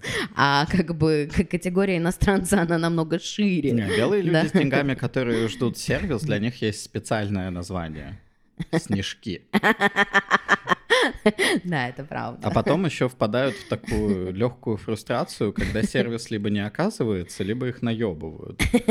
Причем, ну, типа, я так понимаю, что у международного парка развлечений существует две стороны. Одна сторона хочет сервис, а другая сторона как бы видит деньги и хочет, чтобы они переместились с одного места на другое. И ищут всякие способы эти деньги оттуда извлечь. А, вот, как, например, а, очень простая фигня — это то, что тут существует требование перевода обязательно всех договоров. И, например, услуги нотариуса стоят там какое-то количество лир, но сверху услуги переводчика будут стоить дохуя. И если ты ну, у тебя нет какого-то сертификата, что ты знаешь турецкий, тебе обязательно нужен переводчик, он должен быть сертифицированным. Мгм, Ну, то есть мгм. вся, все структуры, они выстраиваются таким образом, чтобы извлечь вот из тех, кто привез сюда деньги, больше денег. Да, потому что государство — это главный насильник. Ну, государство — это как бы и самое главное колесо обозрения в нашем парке. То есть вот там вот ты заходишь, есть слева клоун. Клоун тебе хочет тебе не хочет продать шаверму, он не хочет работать, его заставили. Да. Его никто не заставлял, конечно. Да, но почему-то у него почему-то у него грим потек под глазами в какой-то момент. И болит спина. А, Вот. Ты как бы можешь пойти дальше по международному парку развлечений и по- посмотреть, как тебе оказывают сервис все остальные люди, которые там заняты, и проявить недовольство еще по этому поводу. Это вот как, типа, Макдак же тоже часть международного парка Абсолютно. развлечений, куда ты заходишь, можешь пожрать, а можешь на самом деле поабьюзить сотрудников. Обязательно. Потому что твой бургер Это был... часть сервиса. Да, твой бургер был недостаточно мягкий, я не знаю. Я вам, как человек, который там работал, скажу, это, это действительно часть сервиса, потому что как, как работать с этими ситуациями описано. Ты идешь работать в Макдональдсе, ты сдаешь ам, некий экзамен, где ты рассказываешь, как надо реагировать на абьюз. А, и тут есть тоже очень, очень для меня на самом деле глубокая штука. Я- мне было очень сложно до нее дойти до тех пор, пока я ее не испытал сам. Идея в том, что если, ну, что если я приношу куда-то деньги свои, то я хочу увидеть, как люди работают. И, и это просто... а, это, это абсолютно про меня. Я понимаю других людей, что с ними происходит. И я понимаю, как эта система выглядит на большем уровне. Почему я хочу увидеть, что люди работают. Вообще, потому что мне дают деньги за работу. Ну, и я как бы продолжаю реплицировать это дальше. Я, например, прихожу куда-нибудь за каким-то сервисом, и я хочу увидеть, как люди работают, потому что есть какой-то человек, который приносит деньги мне и ожидает от меня и хочет увидеть, как я работаю. У того человека есть еще человек. А если это какая-то международная корпорация, то еще есть куча каких-то инвесторов, хуестеров и куча каких-то мудаков, и все они хотят увидеть, как все работают. Все хотят увидеть, как все работают. Блять, это просто чудовищно. И весь международный парк развлечений, он просто основан на этом. Ты в него заходишь, и тебя заставили поработать. Дали тебе... Нет, ты выбрал, конечно, поработать. Дали тебе за это деньги, часть из них ты потратил на еду и поменял свои драные носки, а какая-то часть осталась на развлечения. И ты заходишь в парк развлечений, и, и самое главное развлечение в нем это увидеть, как другие страдают так же, как и ты. А если они не страдают или, например, проявляют какие-то признаки отдыха, это Не вообще, это нестерпимая ситуация. Это одна из тех штук, от которой Вылетит как пробка. вылетит как пробка. Это одна из тех вещей, от которых, от которой появилось вот это вот очень ходовое в э, русскоязычных чатах утверждение о том, какие турки лентяи. Ага. Дело в том, что, ну, типа, ты идешь по улице, и если это не совсем туристическая улица, где людей заставляют стоять, э, обслуживая... И гнуть спину. И гнуть спину, Да. да, и какое-нибудь дорогое кафе или что-то в этом духе для э, хороших развлечений снежков, чтобы снежки там прям катались. Для цивилизованных. Что- Это как вот этот вот паровозик, знаете, над парком развлечений, который катается, и ты смотришь с него, как люди работают. И ты такой, да, я тоже поработал, и вы теперь поработаете, сука, нахуй. Вот, а так обычная ситуация, ну, она выглядит так, что здесь люди любят почилить. То есть, ну, типа там продавец в магазине не стоит все время в магазине, а к нему приходят его друзья, и они сидят, пьют чай. И из этого всего появляется вот эта вот идея о том, что существует национальная черта, и турки очень похожи на русских, потому что они ленивые. Они все время пьют чай. Вот ты, типа, видишь мгм, это. И мгм. главное, что это, типа, очень злобное утверждение, потому что ты просто не видишь, что люди работают. Мгм, И, и ты видишь, что люди не работают, и от этого Мгм. начинают бомбить. мгм, мгм. Вот. Такие, э, такие пирожки. Над всем этим еще вот эта вот государственная хуйня, которая вся целиком вообще основана на том, что ты должен работать. Мгм. А, добро пожаловать в Международный парк развлечений. Ты можешь Мгм. быть снежком, ты можешь быть продавцом, ты можешь быть таксистом, ты можешь занять здесь на самом деле огромный выбор просто существует того, чем можно заняться.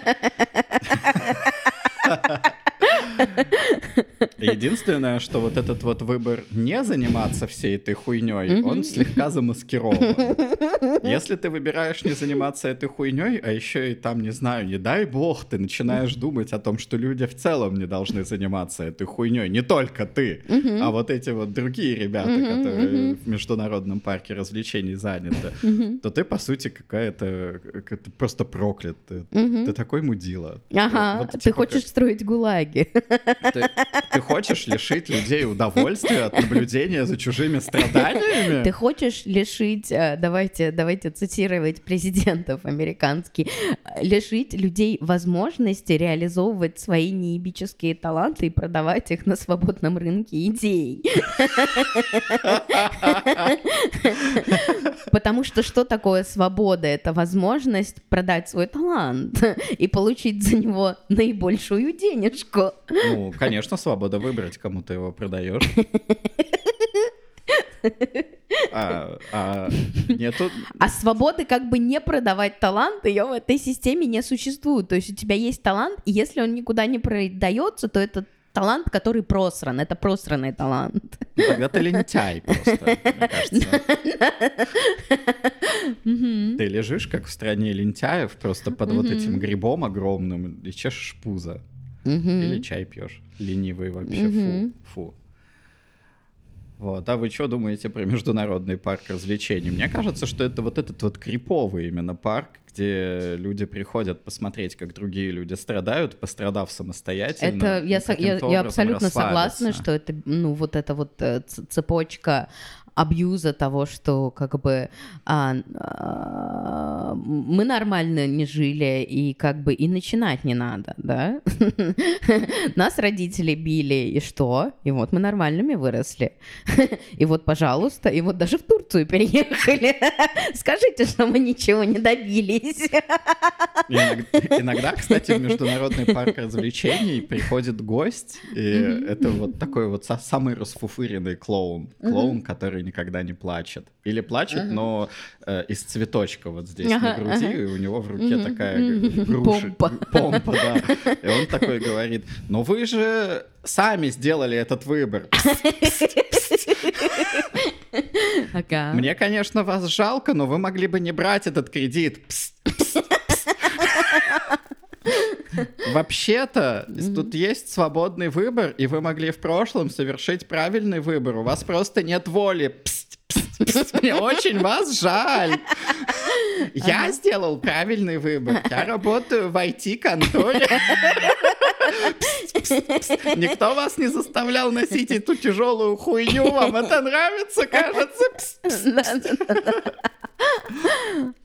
Да, вот этот клоун это, конечно, самое мерзкое, что можно встретить в человеке, когда ну, он слишком сильно слишком сильно находится на неолиберальной стороне просто за счет того, что на ней очень легко находиться, когда ты ничего не видишь когда ты находишься в какой-то башенке из слоновой кости, у тебя есть все говно, тебе передали достаточно много какого-то наследства, и, в принципе, то, о чем ты заботишься, это каким образом эти деньги вложить, и как их преувеличить, ну, как их приумножить. И это твоя работа, и с позиции этой работы очень легко размышлять о свободном выборе, ну, я, например, выбираю энергетик или колу.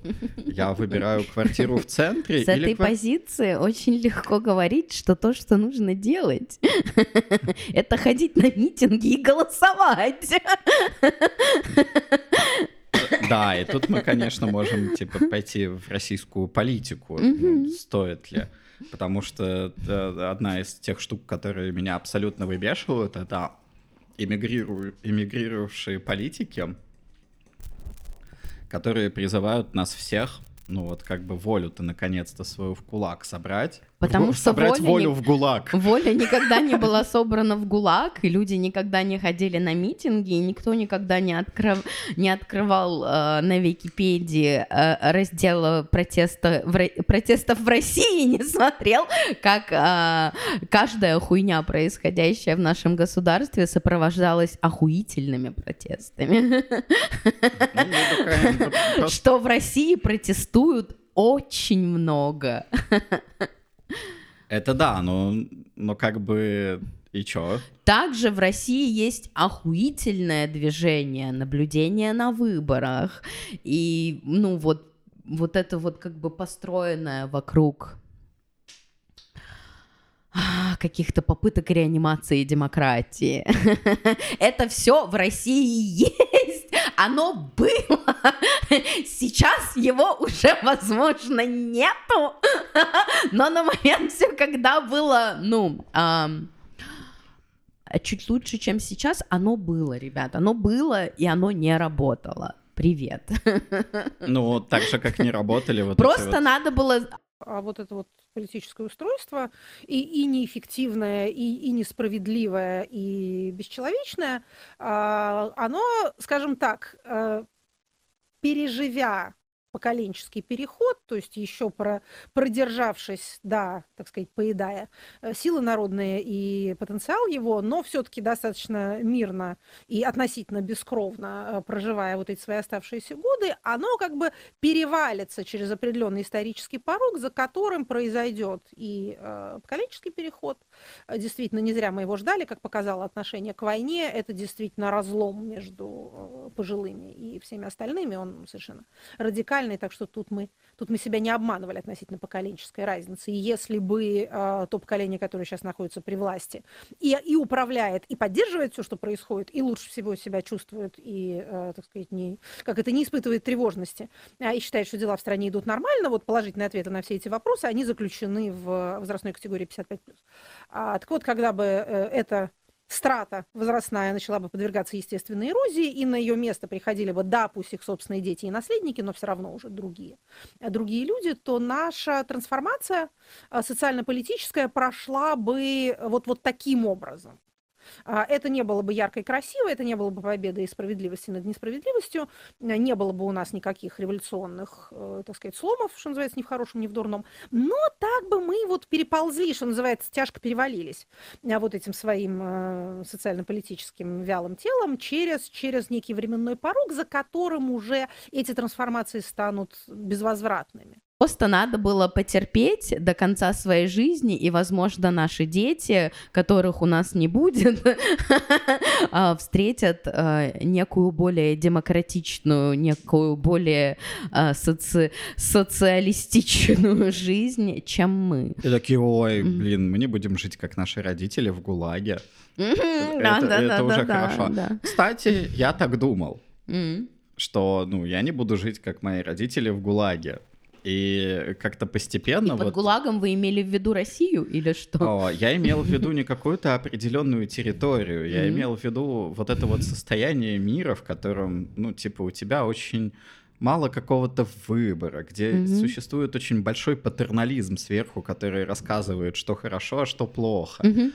И мне как-то казалось, что, ну вот, типа, мои родители, они жили в ГУЛАГе, и, наверное, они страдали, да? Мгм. Потому что, ну, типа, у них была какая-то, им скармливали какую-то идеологию, и они уже понимали, что эта идеология полная херня. Мгм. Ну, в общем, полное страдание. Я такой думаю, ну, э, окей, ну, там Путин, ну, зато не ГУЛАГ, это уже хорошо. Хорошо, что не Зюганов. Ну, правда, Зюганов Мгм. это что-то вообще мерзкое совсем. Вот, и тут в какой-то момент я все-таки себя обнаружил в ГУЛАГе, а потом Мгм. понял, что я все это время там провел, и что, типа, мои родители там провели свое время, родители моих родителей провели там свое время. Эта цепочка, она вот туда вот куда-то в прошлое уходит, где первый человек придумал а, оградить э, какой-то кусочек земли, где растет какая-нибудь картофелина, и сказать, что это его. И что теперь остальные из-за того, что он оградил этот кусочек, ему должны что-то. То есть по- Мгм. появилась вот Ходить вокруг. Во-первых, должны ходить Или ходить за денежку через. Да. Или э, если они хотят эту картошечку, то как бы надо за нее что-нибудь отдать. Надо поработать. Да, надо, ее достать оттуда. И вот как-то этот гулаг, он на самом деле очень долгий. И он туда вот прям в прошлое пронизывает нас, ну, всю историю через поколение. И, например, когда мы проходили вот с вами историю Турции, я такой смотрю, ну, блин, как бы тот же ГУЛАГ, только с другой стороны. Ну, в общем, ГУЛАГ есть, мы в нем живем. И не то, чтобы в нем есть охуеть какой выбор. Есть ГУЛАГ, а есть международный парк развлечений. И Ты ходишь из одного места в другое через дорогу. И когда ты в ГУЛАГе получаешь вот этот звонок, типа обед, там, я не знаю, отдых или что-то в этом духе, ну, оттуда уже усталый можешь пойти в международный парк развлечений и там почилить и расслабиться нормально на вот этом пластиковом паровозе. Съесть Биг Мак и послушать музыку через Spotify, да. Да, я примерно как бы веду к тому, что э, гулагофобия, ну, того, что вот Мгм. социализм обозначает обязательно ГУЛАГ, Мгм. Она не имеет под собой каких-то сильных оснований, потому что сидеть в ГУЛАГе и бояться ГУЛАга — это Мгм. очень странная Мгм. штука. Просто нужно Мгм. немножко оглянуться вокруг, посмотреть на других людей, там, вспомнить свое прошлое. да, Даже Вспомнить, почему мы не в России. да- да- даже если ты офигенно привилегированный человечек, и у тебя, в принципе, ну, закрыты потребности, да, какие-то базовые, и все хорошо, а может быть, даже есть сверху денежка, нужно вспомнить, как у тебя получилось это сделать, например. А, Вот. а, И, может быть, в какой-то момент на самом деле начать относиться к тому, что с тобой происходит вокруг, не как к сервисам, которые к тебе, к тебе оказываются, а как к людям, которые оказывают эти сервисы. Ну, то есть немножко сдвинуть фокус с того, что существует некий сервис, и тебе все должны, на то, что каждый раз, когда ты сталкиваешься с сервисом, ты сталкиваешься с персоной. Эта персона На туда- самом деле с последним человеком в цепочке. Да, и эта персона туда как-то попала. Эта персона пытается выжить, и ты сейчас начинаешь хуесосить ее за то, что бургер мятый, или произошло что-то от недосыпа, например. Ага. Типа, я бы призывал иметь какого-то больше сочувствия к людям, которые работают, вот, а не наслаждаться их страданиями, потому что это ни к чему не ведет. Мы просто множим гулаг. А, что там у нас еще, кстати, были за Хотите темы? поговорить про национальную идентичность и менталитет?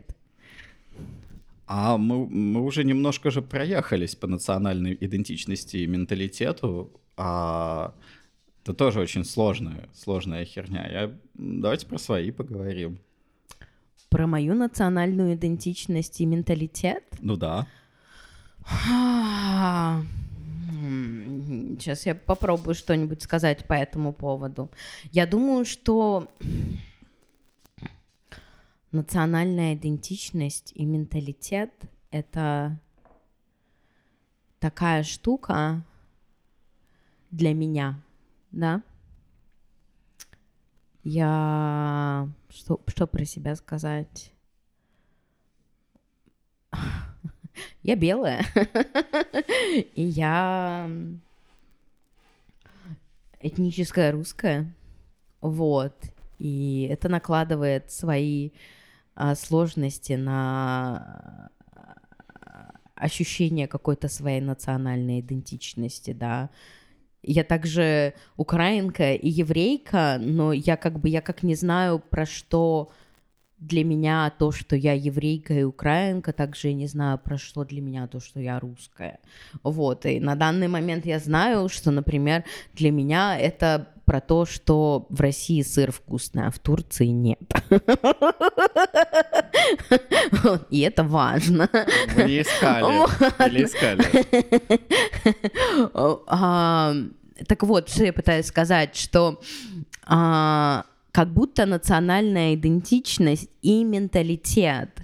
Ты его видишь только когда он от чего-то отражается, но когда, когда я нахожусь а, в, в среде русских, да, русскоязычных людей, то он не отражается. Я как будто смотрю в зеркало, и я просто вижу таких же людей. Я не вижу, ну, как бы эта сущность не принимает никакой формы, и мне ее совершенно как бы вот идет время, и я ее все еще для себя никак не могу сформулировать, про что это. Да, и я смотрю, я вижу, что турки другие, но между тем абсолютно такие же. И очень-очень мало чем отличаются, да, вот. И э, это для меня все не собирается в какую-то картину, которую я могу сказать, вот для меня это, это, это и это. Я думаю, на самом деле, если вот что-то выделить и сказать, что, например, национальная идентичность. Для меня национальная идентичность сильно связана с, э, с совком. Очень, очень сильно связано с совком и с коллективизацией, и, и с тем, что совок был каким-то ужасным насилием. Там были хорошие штуки, но они абсолютно как бы это такой это суп и из него не вынуть как бы уже то, что в него было кинуто. Туда было кинуто хорошее, и туда был, ну, и, туда было кинуто людоедство. Вот, и этот суп уже не разделить вот, на ингредиенты. Вот, и для меня я чувствую, что, да, какие-то какие-то реакции, да, какое-то мироощущение, какое-то взаимодействие с другими людьми, оно именно сформировано вот этой вот супер какой-то абьюзивной, разобщающей средой. И это как-то моя национальная, я даже не знаю, это не национальная идентичность, но это часть моего менталитета, да, того, какие... Эм, как русскоязычные люди друг от друга шарахаются, не хотят объединяться, не хотят ничего делать вместе. Вот. И это, конечно, обобщение, потому что, конечно же, есть куча людей, которые делают что-то вместе. Как бы куда ты не пойдешь в России, наверное? Везде э, русскоязычные люди что-то делают вместе, вот. Но между тем, если мы берем какие-то супер общие категории и говорим про менталитет, то нет, это, на мой взгляд, не часть менталитета. Быть приветливыми, быть а, добрыми. И даже я бы сказала, что для меня это про доверие и кор, в корне всей вот этой какой-то штуки, которая разобщает людей и является частью российского менталитета, она про недоверие. Вот. И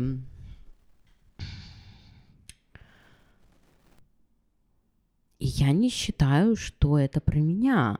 Но между тем, между тем, интересно, как несмотря на то, что ты можешь быть совсем другим человеком, попадая в среду, ты ведешь себя так, как ведут себя в этой среде, ты не очень сильно отличаешься. Ты другой человек, и ты можешь вести себя по-другому. Но между тем ты находишься в этом супе, из которого тебя уже не вынуть, ты его ингредиент. Вот. Но что интересно, в Турции я, например, другой человек.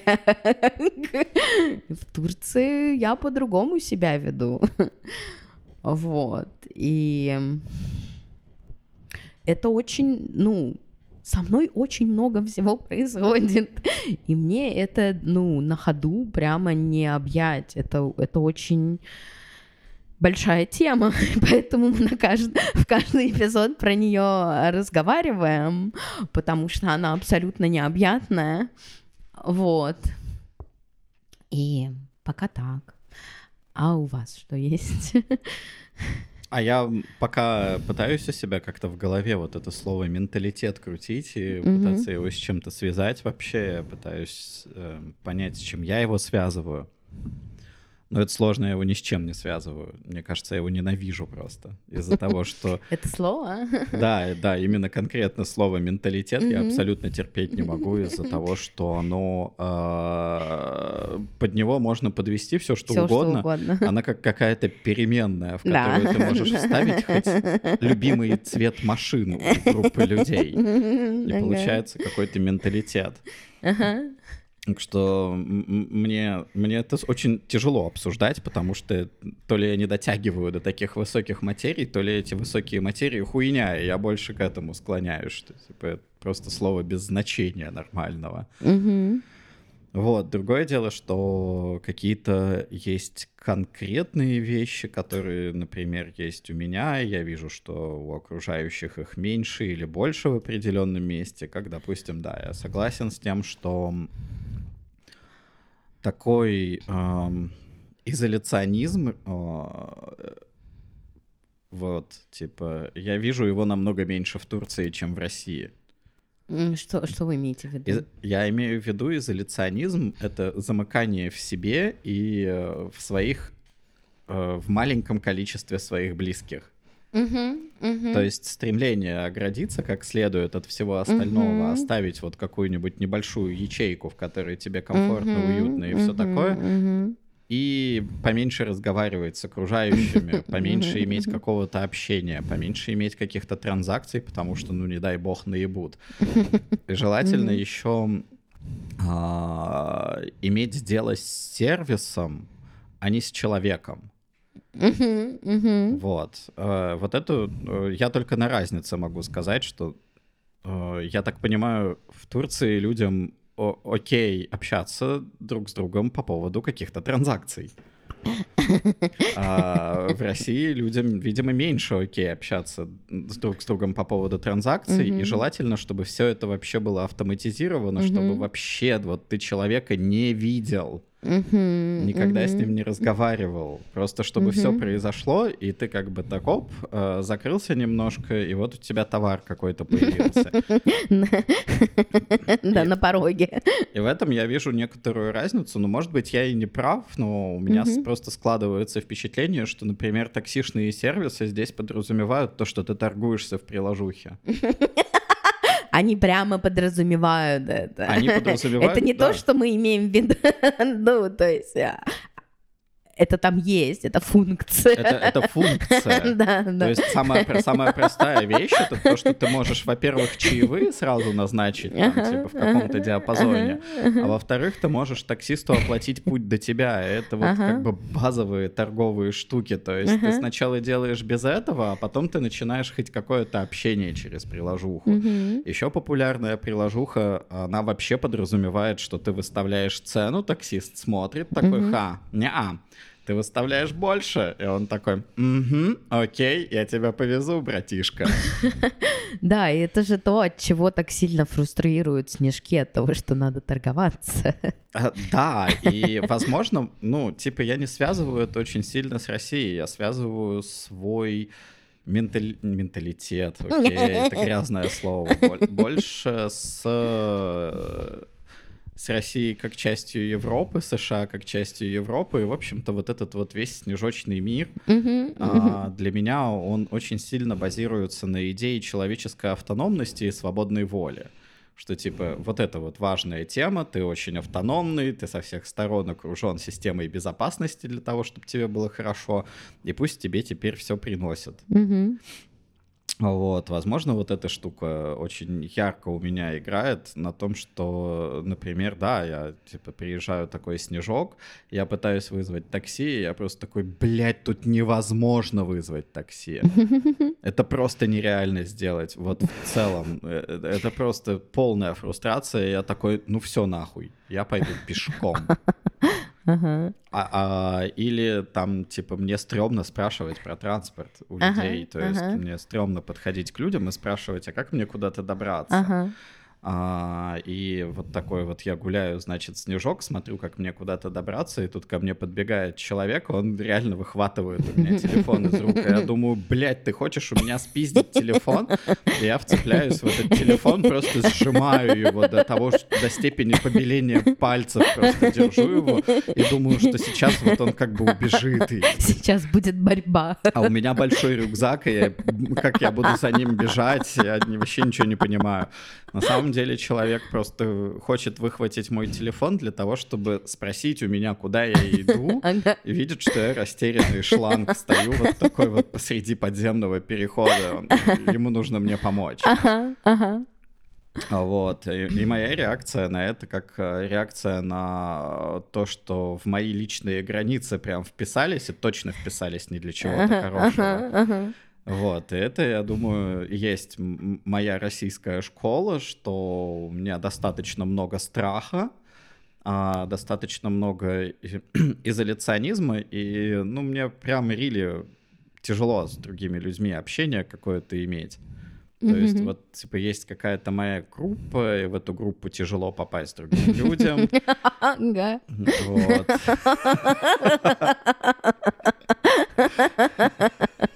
Ага.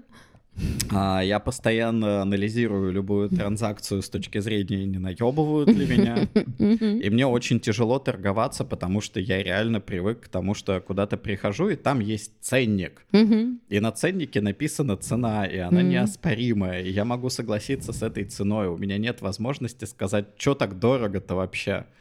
А местная жизнь, она как-то очень сильно очень сильно подразумевает то, что ты можешь прийти и сказать про ценник, что так дорого, или, Мгм. или придумать какую-нибудь схему. Там, типа, я возьму 5 килограмм помидоров за 12, и у тебя на ценнике 15, но я возьму 5. Нормально тебе будет? Такой, да, нормально. Или нет, ты, типа, не получится, давай 13. Мгм. И э, мне было всегда очень страшно вписываться вот в эту торговлю, потому что я абсолютно не понимаю, что это такое. А в моей российской жизни был рынок на. Петроградке, прям сытный рынок. И там вот эта торго- э, торговая культура, она реально была. И я обходил его всегда стороной метров за 100, просто чтобы не заниматься Я этим. тоже. Потому что, ну, как бы, я готов согласиться с помидорами за 80 рублей, Мгм. только бы не Обсуждать. только бы не обсуждать, да, и мне даже как-то вот стыдно обсуждать цену. И как э, некоторые мои знакомые, которые снимали здесь квартиры, они тоже такие говорят, сколько, сколько стоит их квартира. И у меня немножко, типа, выпучиваются глаза, как, а как она может вообще столько стоить. А суть в том, что, ну, типа, цена была завышена, Мгм. Мгм. и подразумевалось, что ты можешь с ней согласиться, а можешь с ней поспорить. Нет. Или другой мой знакомый, который э, с собакой ездил Мгм. по всей Алании. Ага. И он говорил, у меня есть собака. Ага. Он пытался снять квартиру. Мы говорили, Ага. у тебя есть собака? Как Ага. насчет платить на 30% больше? Ага. Такой, нет, идите нахуй. Мгм. Никак не мог найти жилье. Мгм. Достаточно было не рассказывать про собаку. Ага. После этого она заходит домой, Мгм. и, ну, как бы, и все, это твое личное дело. Но Мгм. как только ты начинаешь вот это вот лебезение Мгм, перед рантье, мгм. рантье сразу же понимает, что ты снежок, и что, нужно, что, что ты источник денег больших, чем можно себе представить. То есть ты просто... За каждое неудобство в оказании сервиса И, ты готов покрыть лирой. и- и, э, по сути, быть снежком, по моему собственному опыту, это приблизительно равнозначно тому, что вот я вешаю себе бейдж на грудь, и там написано «лох». Ага. И тот человек, который может этим воспользоваться и Мгм. хочет получить каких-то денег больше, чем, ну, типа, мог бы получить еще с кого-то другого, он будет читать этот бейдж и, типа, видеть, что я лох. И тут я вспоминаю, что такое быть снежком в России. Это, кстати, забавно звучит, потому что наша... э, помните, у нас жила темнокожая женщина, Ага. Денис. Да, Денис. А она была в России снежком. Да, да, да, да. Потому Она что- была в России снежком. Потому что мы, мы сдали ей комнату в нашей квартире Да, по да. цене двух или двух, наверное. Ну, не двух, ну, там, да, на, как минимум на 30% дороже то, рыночной. то есть просто на основании того, что она приехала из США, мы сдали ей комнату значительно дороже, Ну, она с мы- этим а, согласилась. потому что она сняла у нас через Airbnb, и через Airbnb мы делали субаренду по абсолютно стандартным а, рыночным а, ценам. А, а все так Если ты хочешь говорить на комфортном для себя языке, в месте, где, в принципе, другой язык, на другом языке разговаривают, да, это, это налог на снежка. он- Чтобы в Турции получать услуги на английском, тебе надо платить больше. потому что человек Причем, не зря причем тебе учил. надо намного больше платить. А на немецком еще больше. Могу себе представить. Ам, да, и вот это вот очень интересная, волнующая тема, что когда ты снежок, ты снежок, и ты на самом деле просто как будто бы кричишь о том, что ты хочешь платить больше. Да, поэтому для меня было очень важным не быть человеком, который ждет, что с ним будут говорить по-английски, потому что меня просто нет этих денег. Мне надо потратить дохуя денег, чтобы выучить турецкий, потому что у меня нету денег в Турции говорить по-английски.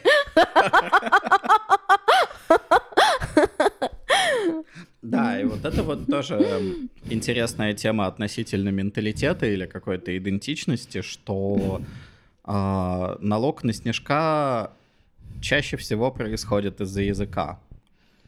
Не из-за того, как ты выглядишь, а из-за того, на каком языке ты разговариваешь. Если ты разговариваешь по-английски и по-русски, то ты будешь получать налог на снежка везде. а Ты можешь пойти на рынок и попытаться выторговать Не что-нибудь. везде, не везде, но Ну, неправда, не в нашем районе. Если ты живешь в Хойпалой районе, как мы, тут, в общем-то, нету налога на снежка, потому что тут нету снежков.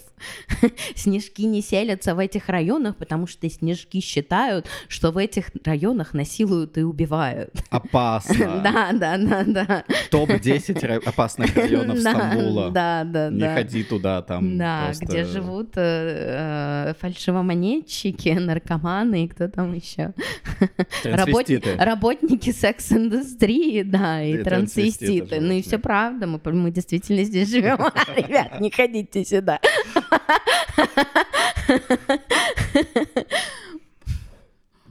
Так что вот. Это было, было про снежков. Мгм. И кто мы тут, скорее всего, снежки. Но зависит от того, как мы себя ведем, мне кажется. Ну, то есть это зависит не от нашей какой-то национальной идентичности, когда ты идешь и такой, я русский, и со мной Бог. Ну, я о себе в Турции не думаю, как о снежке. Мне очень важно не быть снежком в Турции. Я ябанджи, и с этим я ничего не могу сделать, да. Как бы сколько бы лет не прошло, сколько бы турецкого я не выучила, я все равно уже как бы, ну, ну, многое не изменится. В общем, я просто не, не выгляжу, как принято в Турции выглядеть. И в Турции а, в в Хойпалой районах а, разнообразие, очень мало разнообразия того, как выглядят люди. Сейчас я объясню, я сейчас объясню, о чем я. О том, как люди одеваются. О том, как одеваются люди. Ну да, ну да, в общем, это про стиль, это как бы про какой-то self-expression, да. А кто мы тут? Мы тут, мы тут Я Банджи. Ну да, мы тут иностранцы. Ну, я себя очень плохо на самом деле чувствую иностранцем. Дело в том, что, окей, опять же, про мой менталитет и все такое. Uh-huh, uh-huh. А, что, когда я жил в России, мне внешние источники сигналили про, про менталитет и какой он должен быть. Это какие-то символы. То есть это какой-то валенок, матрешка, флаг, гимн, президентская республика, ха-ха. А, ну, какой-то way of life, знаете, который вот он, на самом деле а, продается тебе, но он не такой, какой он на самом деле в этом месте. Какие-то национальные идеи вы имеете Да, какие-то национальные идеи. Вот они для меня составляют э, то, что внешне то, что я воспринимаю как внешний менталитет. И дело в том, что, ну, типа, я прохожусь по всем этим идеям прямо сейчас в голове и mm-hmm. думаю, флаг, да мне похуям. Ну, я ебал флаг. А угу. гимн, да полная хуйня вообще, еще написал папаша вот этого мерзкого Михалкова, не менее мерзкий какой-то чувак, просто пиздец. Просто какой-то буржуазный шлак. Просто какой-то буржуазный шлак, который еще и жил в совке и был и оставался буржуазным шлангом. Это, это надо, да, действительно. Хотя, наверное, не надо даже стараться.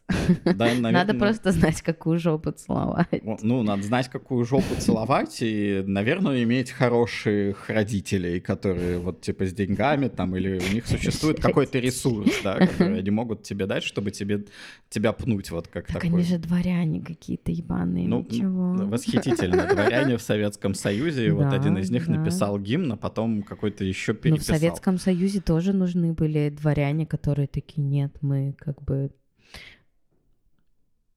переросли ну, эти вот. буржуазные идеи. я такой понимаю, что, ну окей, есть место, у этого места есть язык, у этого места есть флаг, у этого места есть гимн. На этом все заканчивается. Флаг и гимн, ну как бы я бы не сказал, что я сердцем к ним сильно прикипел. Вот в гимне я не слышу что-нибудь Слушайте, про себя. Вы, вы перечисляете вещи, которые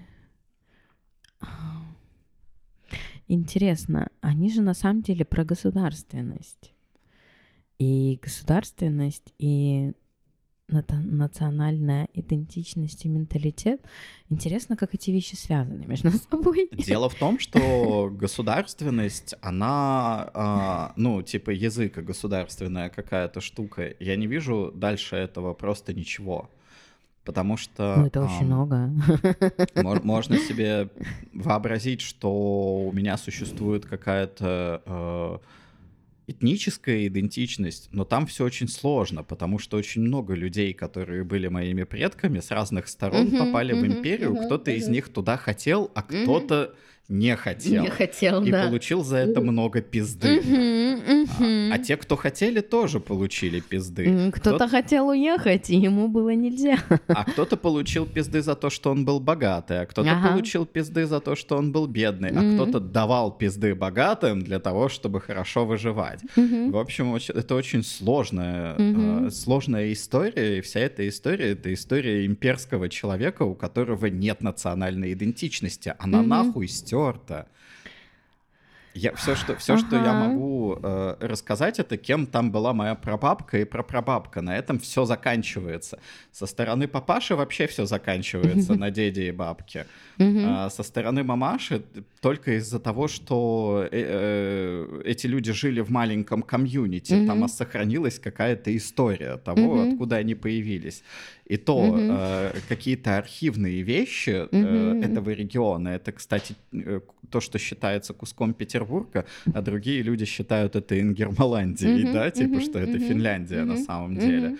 Все это просто было аккуратненько стерто к хуям, и Мгм. у меня не существует национальной идентичности, и все, что я могу принимать, это язык, флаг, гимн и государственную систему, потому что у меня больше ничего нет. Из всего этого язык — это та штука, на которой я разговариваю и думаю. Я думаю, что только язык меня детерминирует по-настоящему. Да, но при этом как мы можем сказать, как он нас детерминирует, если нам никак не как-то не декомпозировать другой язык. И вот мне, например, я думаю о том, что да, я согласна с вами абсолютно, и язык действительно есть моя национальная идентичность. Но я думаю о том, что вот я, например, учу турецкий язык, и он очень интересно устроен. И я думаю о том, как это в турецком языке почти нету а, предлогов, которые указывают на местонахождение. И что ты не можешь сказать, что то- что-то находится под чем-то. Как бы нету предлога под. Ты можешь сказать снизу стола, но ты не можешь сказать под столом. И также ты не можешь сказать на столе. Есть местный падеж, да, и, ну вот как бы и с помощью аффикса там, ты дел, говоришь масада, что значит на столе. Но между тем, как, бы сказать э, в Стамбуле будет, да, Истамбулда. И а, я думаю, что это, ну, типа, это очень любопытно, но при этом я такая, а про что это? Я не знаю. Ну, и то есть это же, мне интересно, как это... И я впервые с этим столкнулась, когда я пыталась выучить а, русский жестовый язык, и он у меня совершенно не шел, потому что я думала, что это, но он же русский, вот, в чем там могут быть проблемы, там русские жесты, а это другой язык, он по-другому устроен, у него другой синтаксис, вот, там он в целом, ну, там типа он в, друг- в других каких-то ментальных моделях работает для того, чтобы описывать реальность, как как турецкий. И мне совершенно, ну, как бы на данный момент, ну, между тем, да, немного времени прошло, возможно, что-то изменится, и я смогу сказать, что «М, любопытно, да, вот а, э, в этом языке можно такое, а в этом можно такое, и поэтому, мне кажется, а, русские грустные, а турки пьют чай. Вот. А я не думаю, что к этому придет. Может быть, и, э, ну, я не знаю, я не думаю, что язык сам по себе шейпит наше сознание каким-то Мгм. образом. Мне кажется, что язык, а, он предопределяет те письменные и устные источники, которые тебе наиболее доступны. Ну, то есть... Типа к русскому языку сразу же добавляется русскоязычная литература. К Ага, русскоязычной литературе ага, добавляется ага. русскоязычный YouTube. К русскоязычному YouTube добавляется русскоязычный Инстаграм. То есть язык как тот интерфейс, при помощи которого люди общаются друг с другом. И на мой взгляд, вот эта вот штука очень сильно определяет менталитет. Ну, это то, что можно было бы назвать менталитетом. И тогда у меня получается два противоборствующих. Ой, я с вами согласна, это такая интересная тема. Продолжайте. А скорее у меня, типа, есть русский язык, у меня есть английский язык. Про который я тоже, например, у меня есть английский язык, и а, я ничего не могу про него сказать, потому что меня не, ну, никто не рассказал мне, что все то время, которое я пользуюсь языком, я могу рефлексировать какое-то, ну, рефлексировать на тему использования языка, вот. И да, э, ну, я много лет использую английский язык, но он абсолютно как бы вошел в мою реальность как русский язык, и мне не отрефлексировать, что для меня значит то, что он а, а, по-другому устроен, и я по-другому на самом деле выражаю свои чувства на английском языке, и тогда как, ну, да, в результате времени и неких усилий я довела а, вл- владение языком до того, что у меня есть, я могу экспрессировать, а, я, я даже не знаю, как сказать, свой внутренний мир используя язык, вот, да, все равно это, ну, это, это другой набор инструментов, и я ничего не могу об этом сказать. Это, я могу сказать, что это по-другому. И, например, там а, в английском языке а, я получаюсь грубее и резче, чем в русском, хотя, казалось бы, куда хуже. Но вот есть пространство.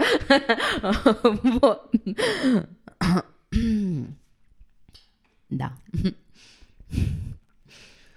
А, ну вот, и из-за всего этого я для себя по большей части ощущаю, что, ну окей, всякая государственность — это не то, что я бы считал культурой. Это скорее штука, которую я постепенно осознаю, и я понимаю, что, ну, это какой-то какой-то какой-то гулаг. Да, в котором ты части. учишься жить. Какой-то гулаг, в котором тебя учат существовать в гулаге и тянуть в нем лямку. Угу. А, я приезжаю, например, в Турцию, я хочу здесь провести много времени, угу. если не выпиздят. А это, это еще большой вопрос, потому что здесь как бы есть э, свое миграционное ведомство. И из России меня выпиздить сложно, потому что я там родился и, и хоть и не пригодился, кажется, мог бы пригодиться на фронте, конечно, но, блядь, кому? А, вот, и о чем, о чем же я говорил? О том, что э, я вижу здесь для себя, я ощущаю здесь для себя, ну, типа, такой же мир, такой же гулаг, а, э, эскитас, эскихамам. Я перемещаюсь с места на место, и я вижу там точно такой же гулаг. Я читаю про какое-нибудь место, которое есть в этом мире. Я вижу там точно такой же гулаг. Я просто вижу и огромную вещь, которая позволяет мне сочувствовать людям mm-hmm. и понимать их, и понимать, mm-hmm. что с ними происходит, потому что со мной происходит то же самое. Но при этом эта вещь еще и очень криповая. Она довольно страшная из-за того, что куда ты не попадаешь, ты везде попадаешь в ГУЛАГ, и в этом ГУЛАГе могут быть стены покрашены лучше, чем в предыдущем. Да, да, да. Может быть, у охранников этого ГУЛАГа чуть-чуть больше каких-то правил, а, которым они будут следовать только тогда, когда на них свет светит, и кто-нибудь их контролирует, другой охранник, который в этом заинтересован. Но, по сути, я попадаю как бы, я могу, по всей видимости, путешествовать путешествовать по всей этой планете и жить в каком угодно месте. Для меня это будет same shit. Да, потому что все сообщества людей, построенные на взаимопомощи, были разрушены, уничтожены целенаправленно. А, потому что взаимопомощь, она должна, ну, она должна быть кооптирована капитализмом, и она кооптирована капитализмом. Вся взаимопомощь, которая у нас есть, это а, волонтерство, да, и грантовые заявки. Только такими, такими способами мы можем а, а, в кавычках изменять мир. И только в этих рамках мы думаем о взаимопомощи через фонды, да, помощи э, больным детям и бездомным людям. То есть не через прямое действие, потому что оно ничего не меняет на маленьком ну, э, на уровне здорования со своими соседями, да, там, это действительно ничего не меняет. Это меняет что-то в твоем микромире, но это в большей картине мира ничего не меняет. О, кстати, э, да, тоже интересная вещь, которую я тут наблюдал, которую я очень мало наблюдал на самом деле в России, это mm-hmm. то, что соседи могут выбежать, когда ты там какой-нибудь тяжелой хуйней идешь mm-hmm. наверх, mm-hmm. и они просто выбегают и такие, эй, Русса? Не, типа, эй, я тебе помогу.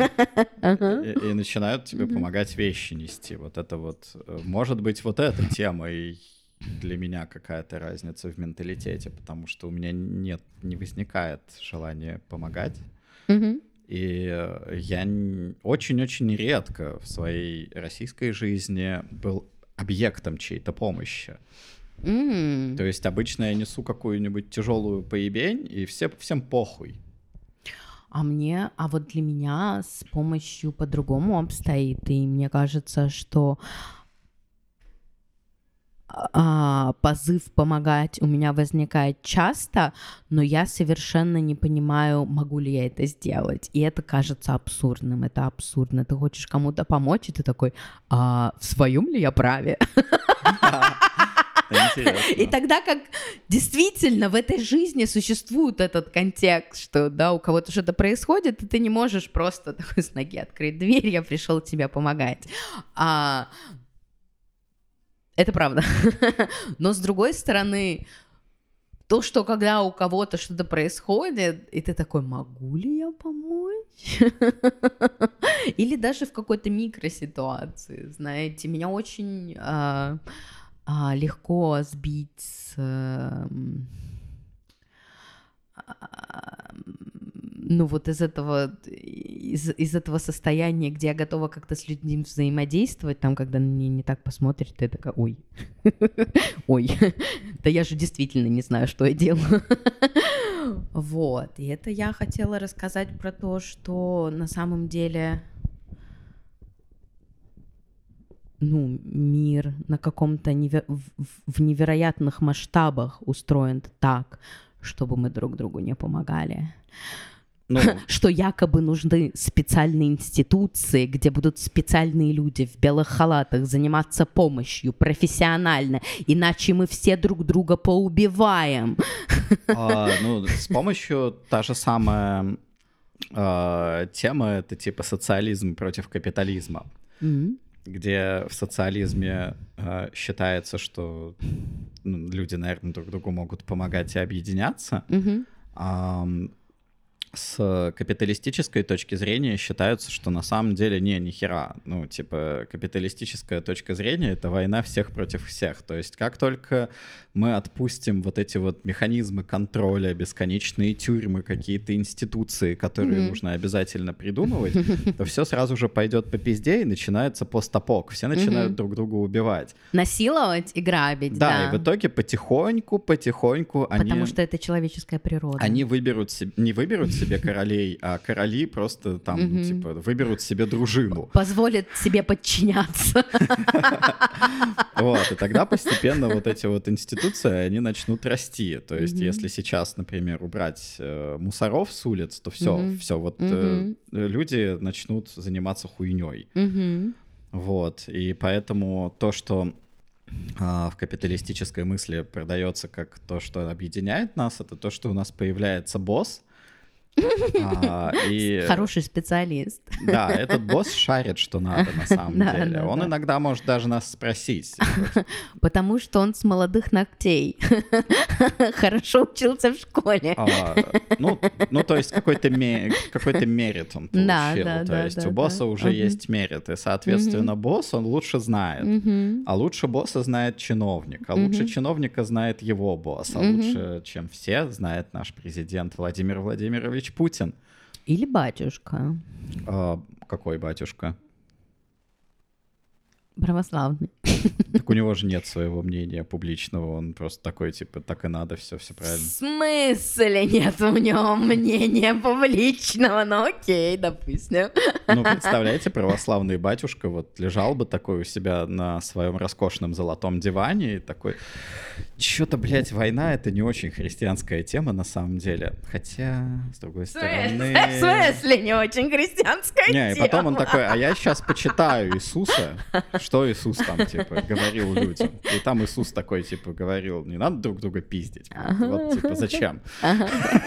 Просто не надо этим заниматься. Он такой, come on, что значит не надо? В смысле не надо? Такой, ну, так, так, может быть, война — это плохо? И тут представляете себе, например, российского патриарха, который потом выходит, а он медийная персона, и начинает с трибуны говорить, война — это хуйня, не занимайтесь этим, просто полное говно, вам говорят какой-то шлак. Блин, просто. было бы так интересно, если бы это произошло. Так вот, у него нет своего мнения, он никогда этого не сделает, он никогда этого не делает, потому что какое бы ни было его мнение, его публичное мнение всегда идет параллельно с, ну, типа, оно такое же, как у Пыни.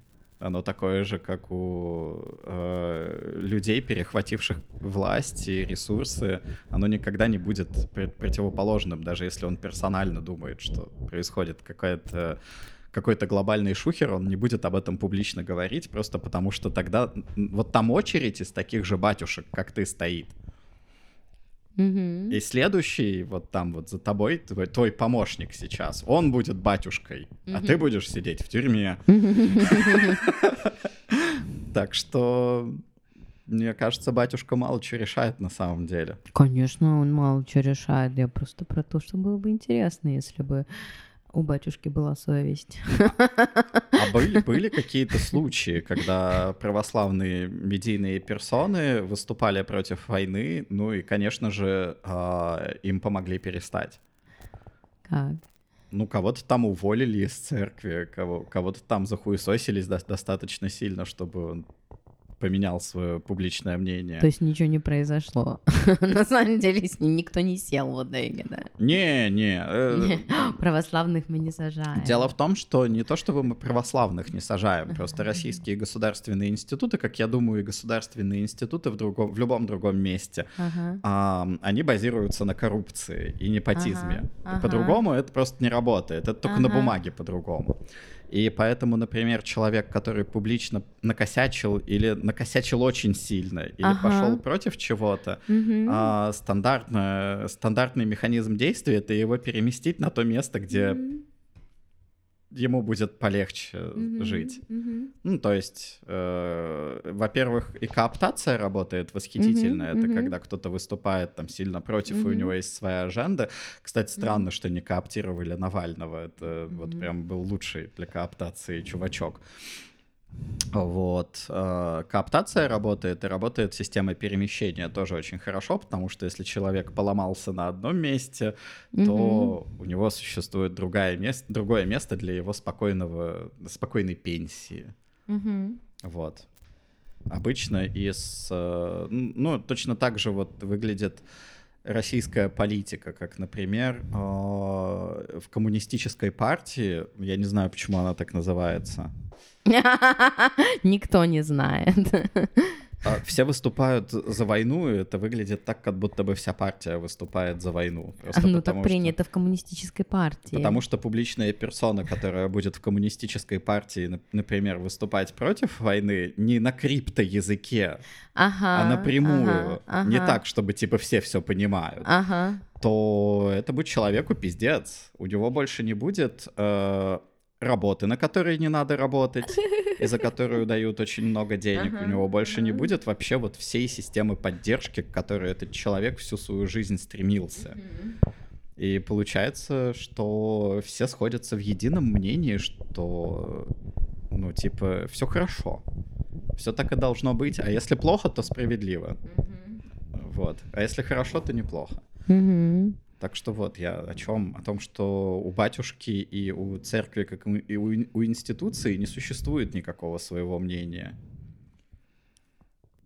Оно приватное, и мы его не знаем.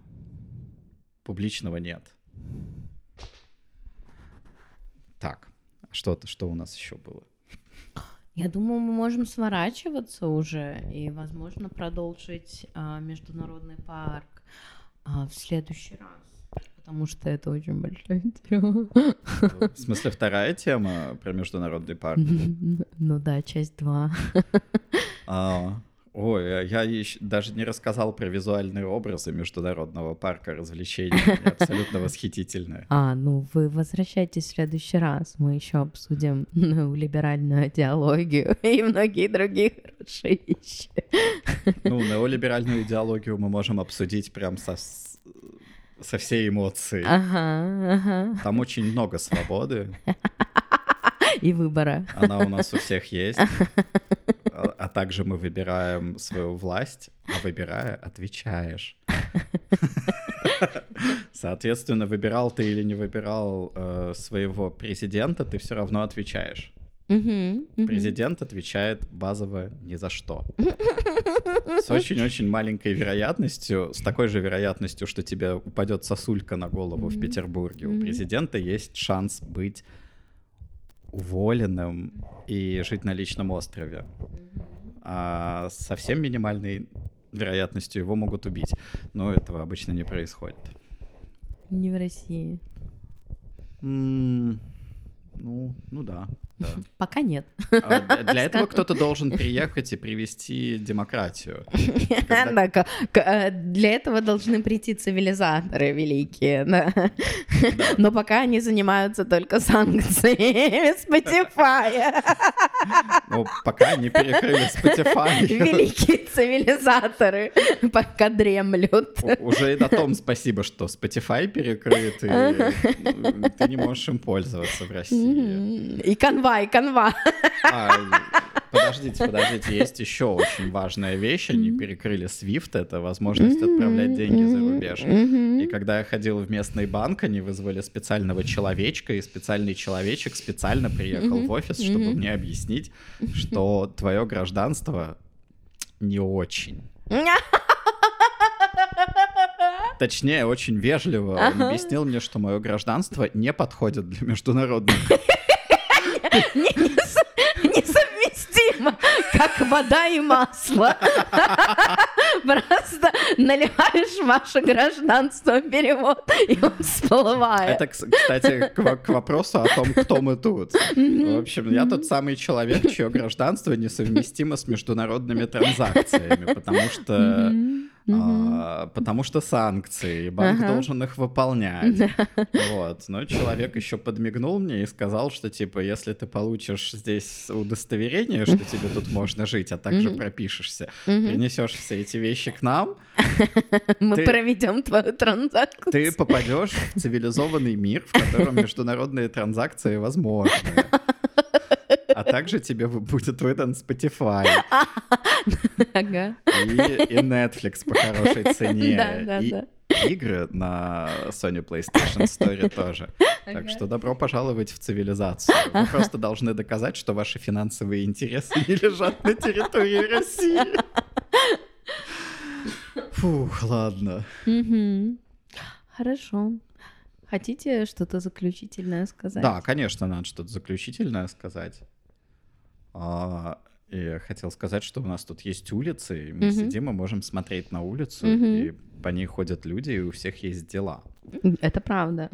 Это то, на что я очень сильно обратил внимание, что Мгм. вот типа э, тут если ходишь по улице, то всегда у всех есть дела. То есть Мгм. кто-то куда-то идет, какие-то пакеты куда-то несет, какой-то человек катит огромную тележку, кто-то пиздюков ведет в школу. То есть очень живенько, Мгм. живенько все Мгм. выглядит. Мгм. И это какой-то бесконечный хасл вообще. Да, бесконечный хасл. И мне кажется, что вот, может быть, это, это касается менталитета. Это бесконечный Это хасл. бесконечный хасл, и это тема нашего следующего, следующего выпуска, который продолжение этого выпуска. Да, мы поговорим про бесконечный хасл. Бесконечный хасл в парке, в международном парке Да, развлечений. да, да, да, да. А еще чем он заканчивается, и как мы все Угу. Будем себя хорошо чувствовать, когда на хаслем достаточно. Угу.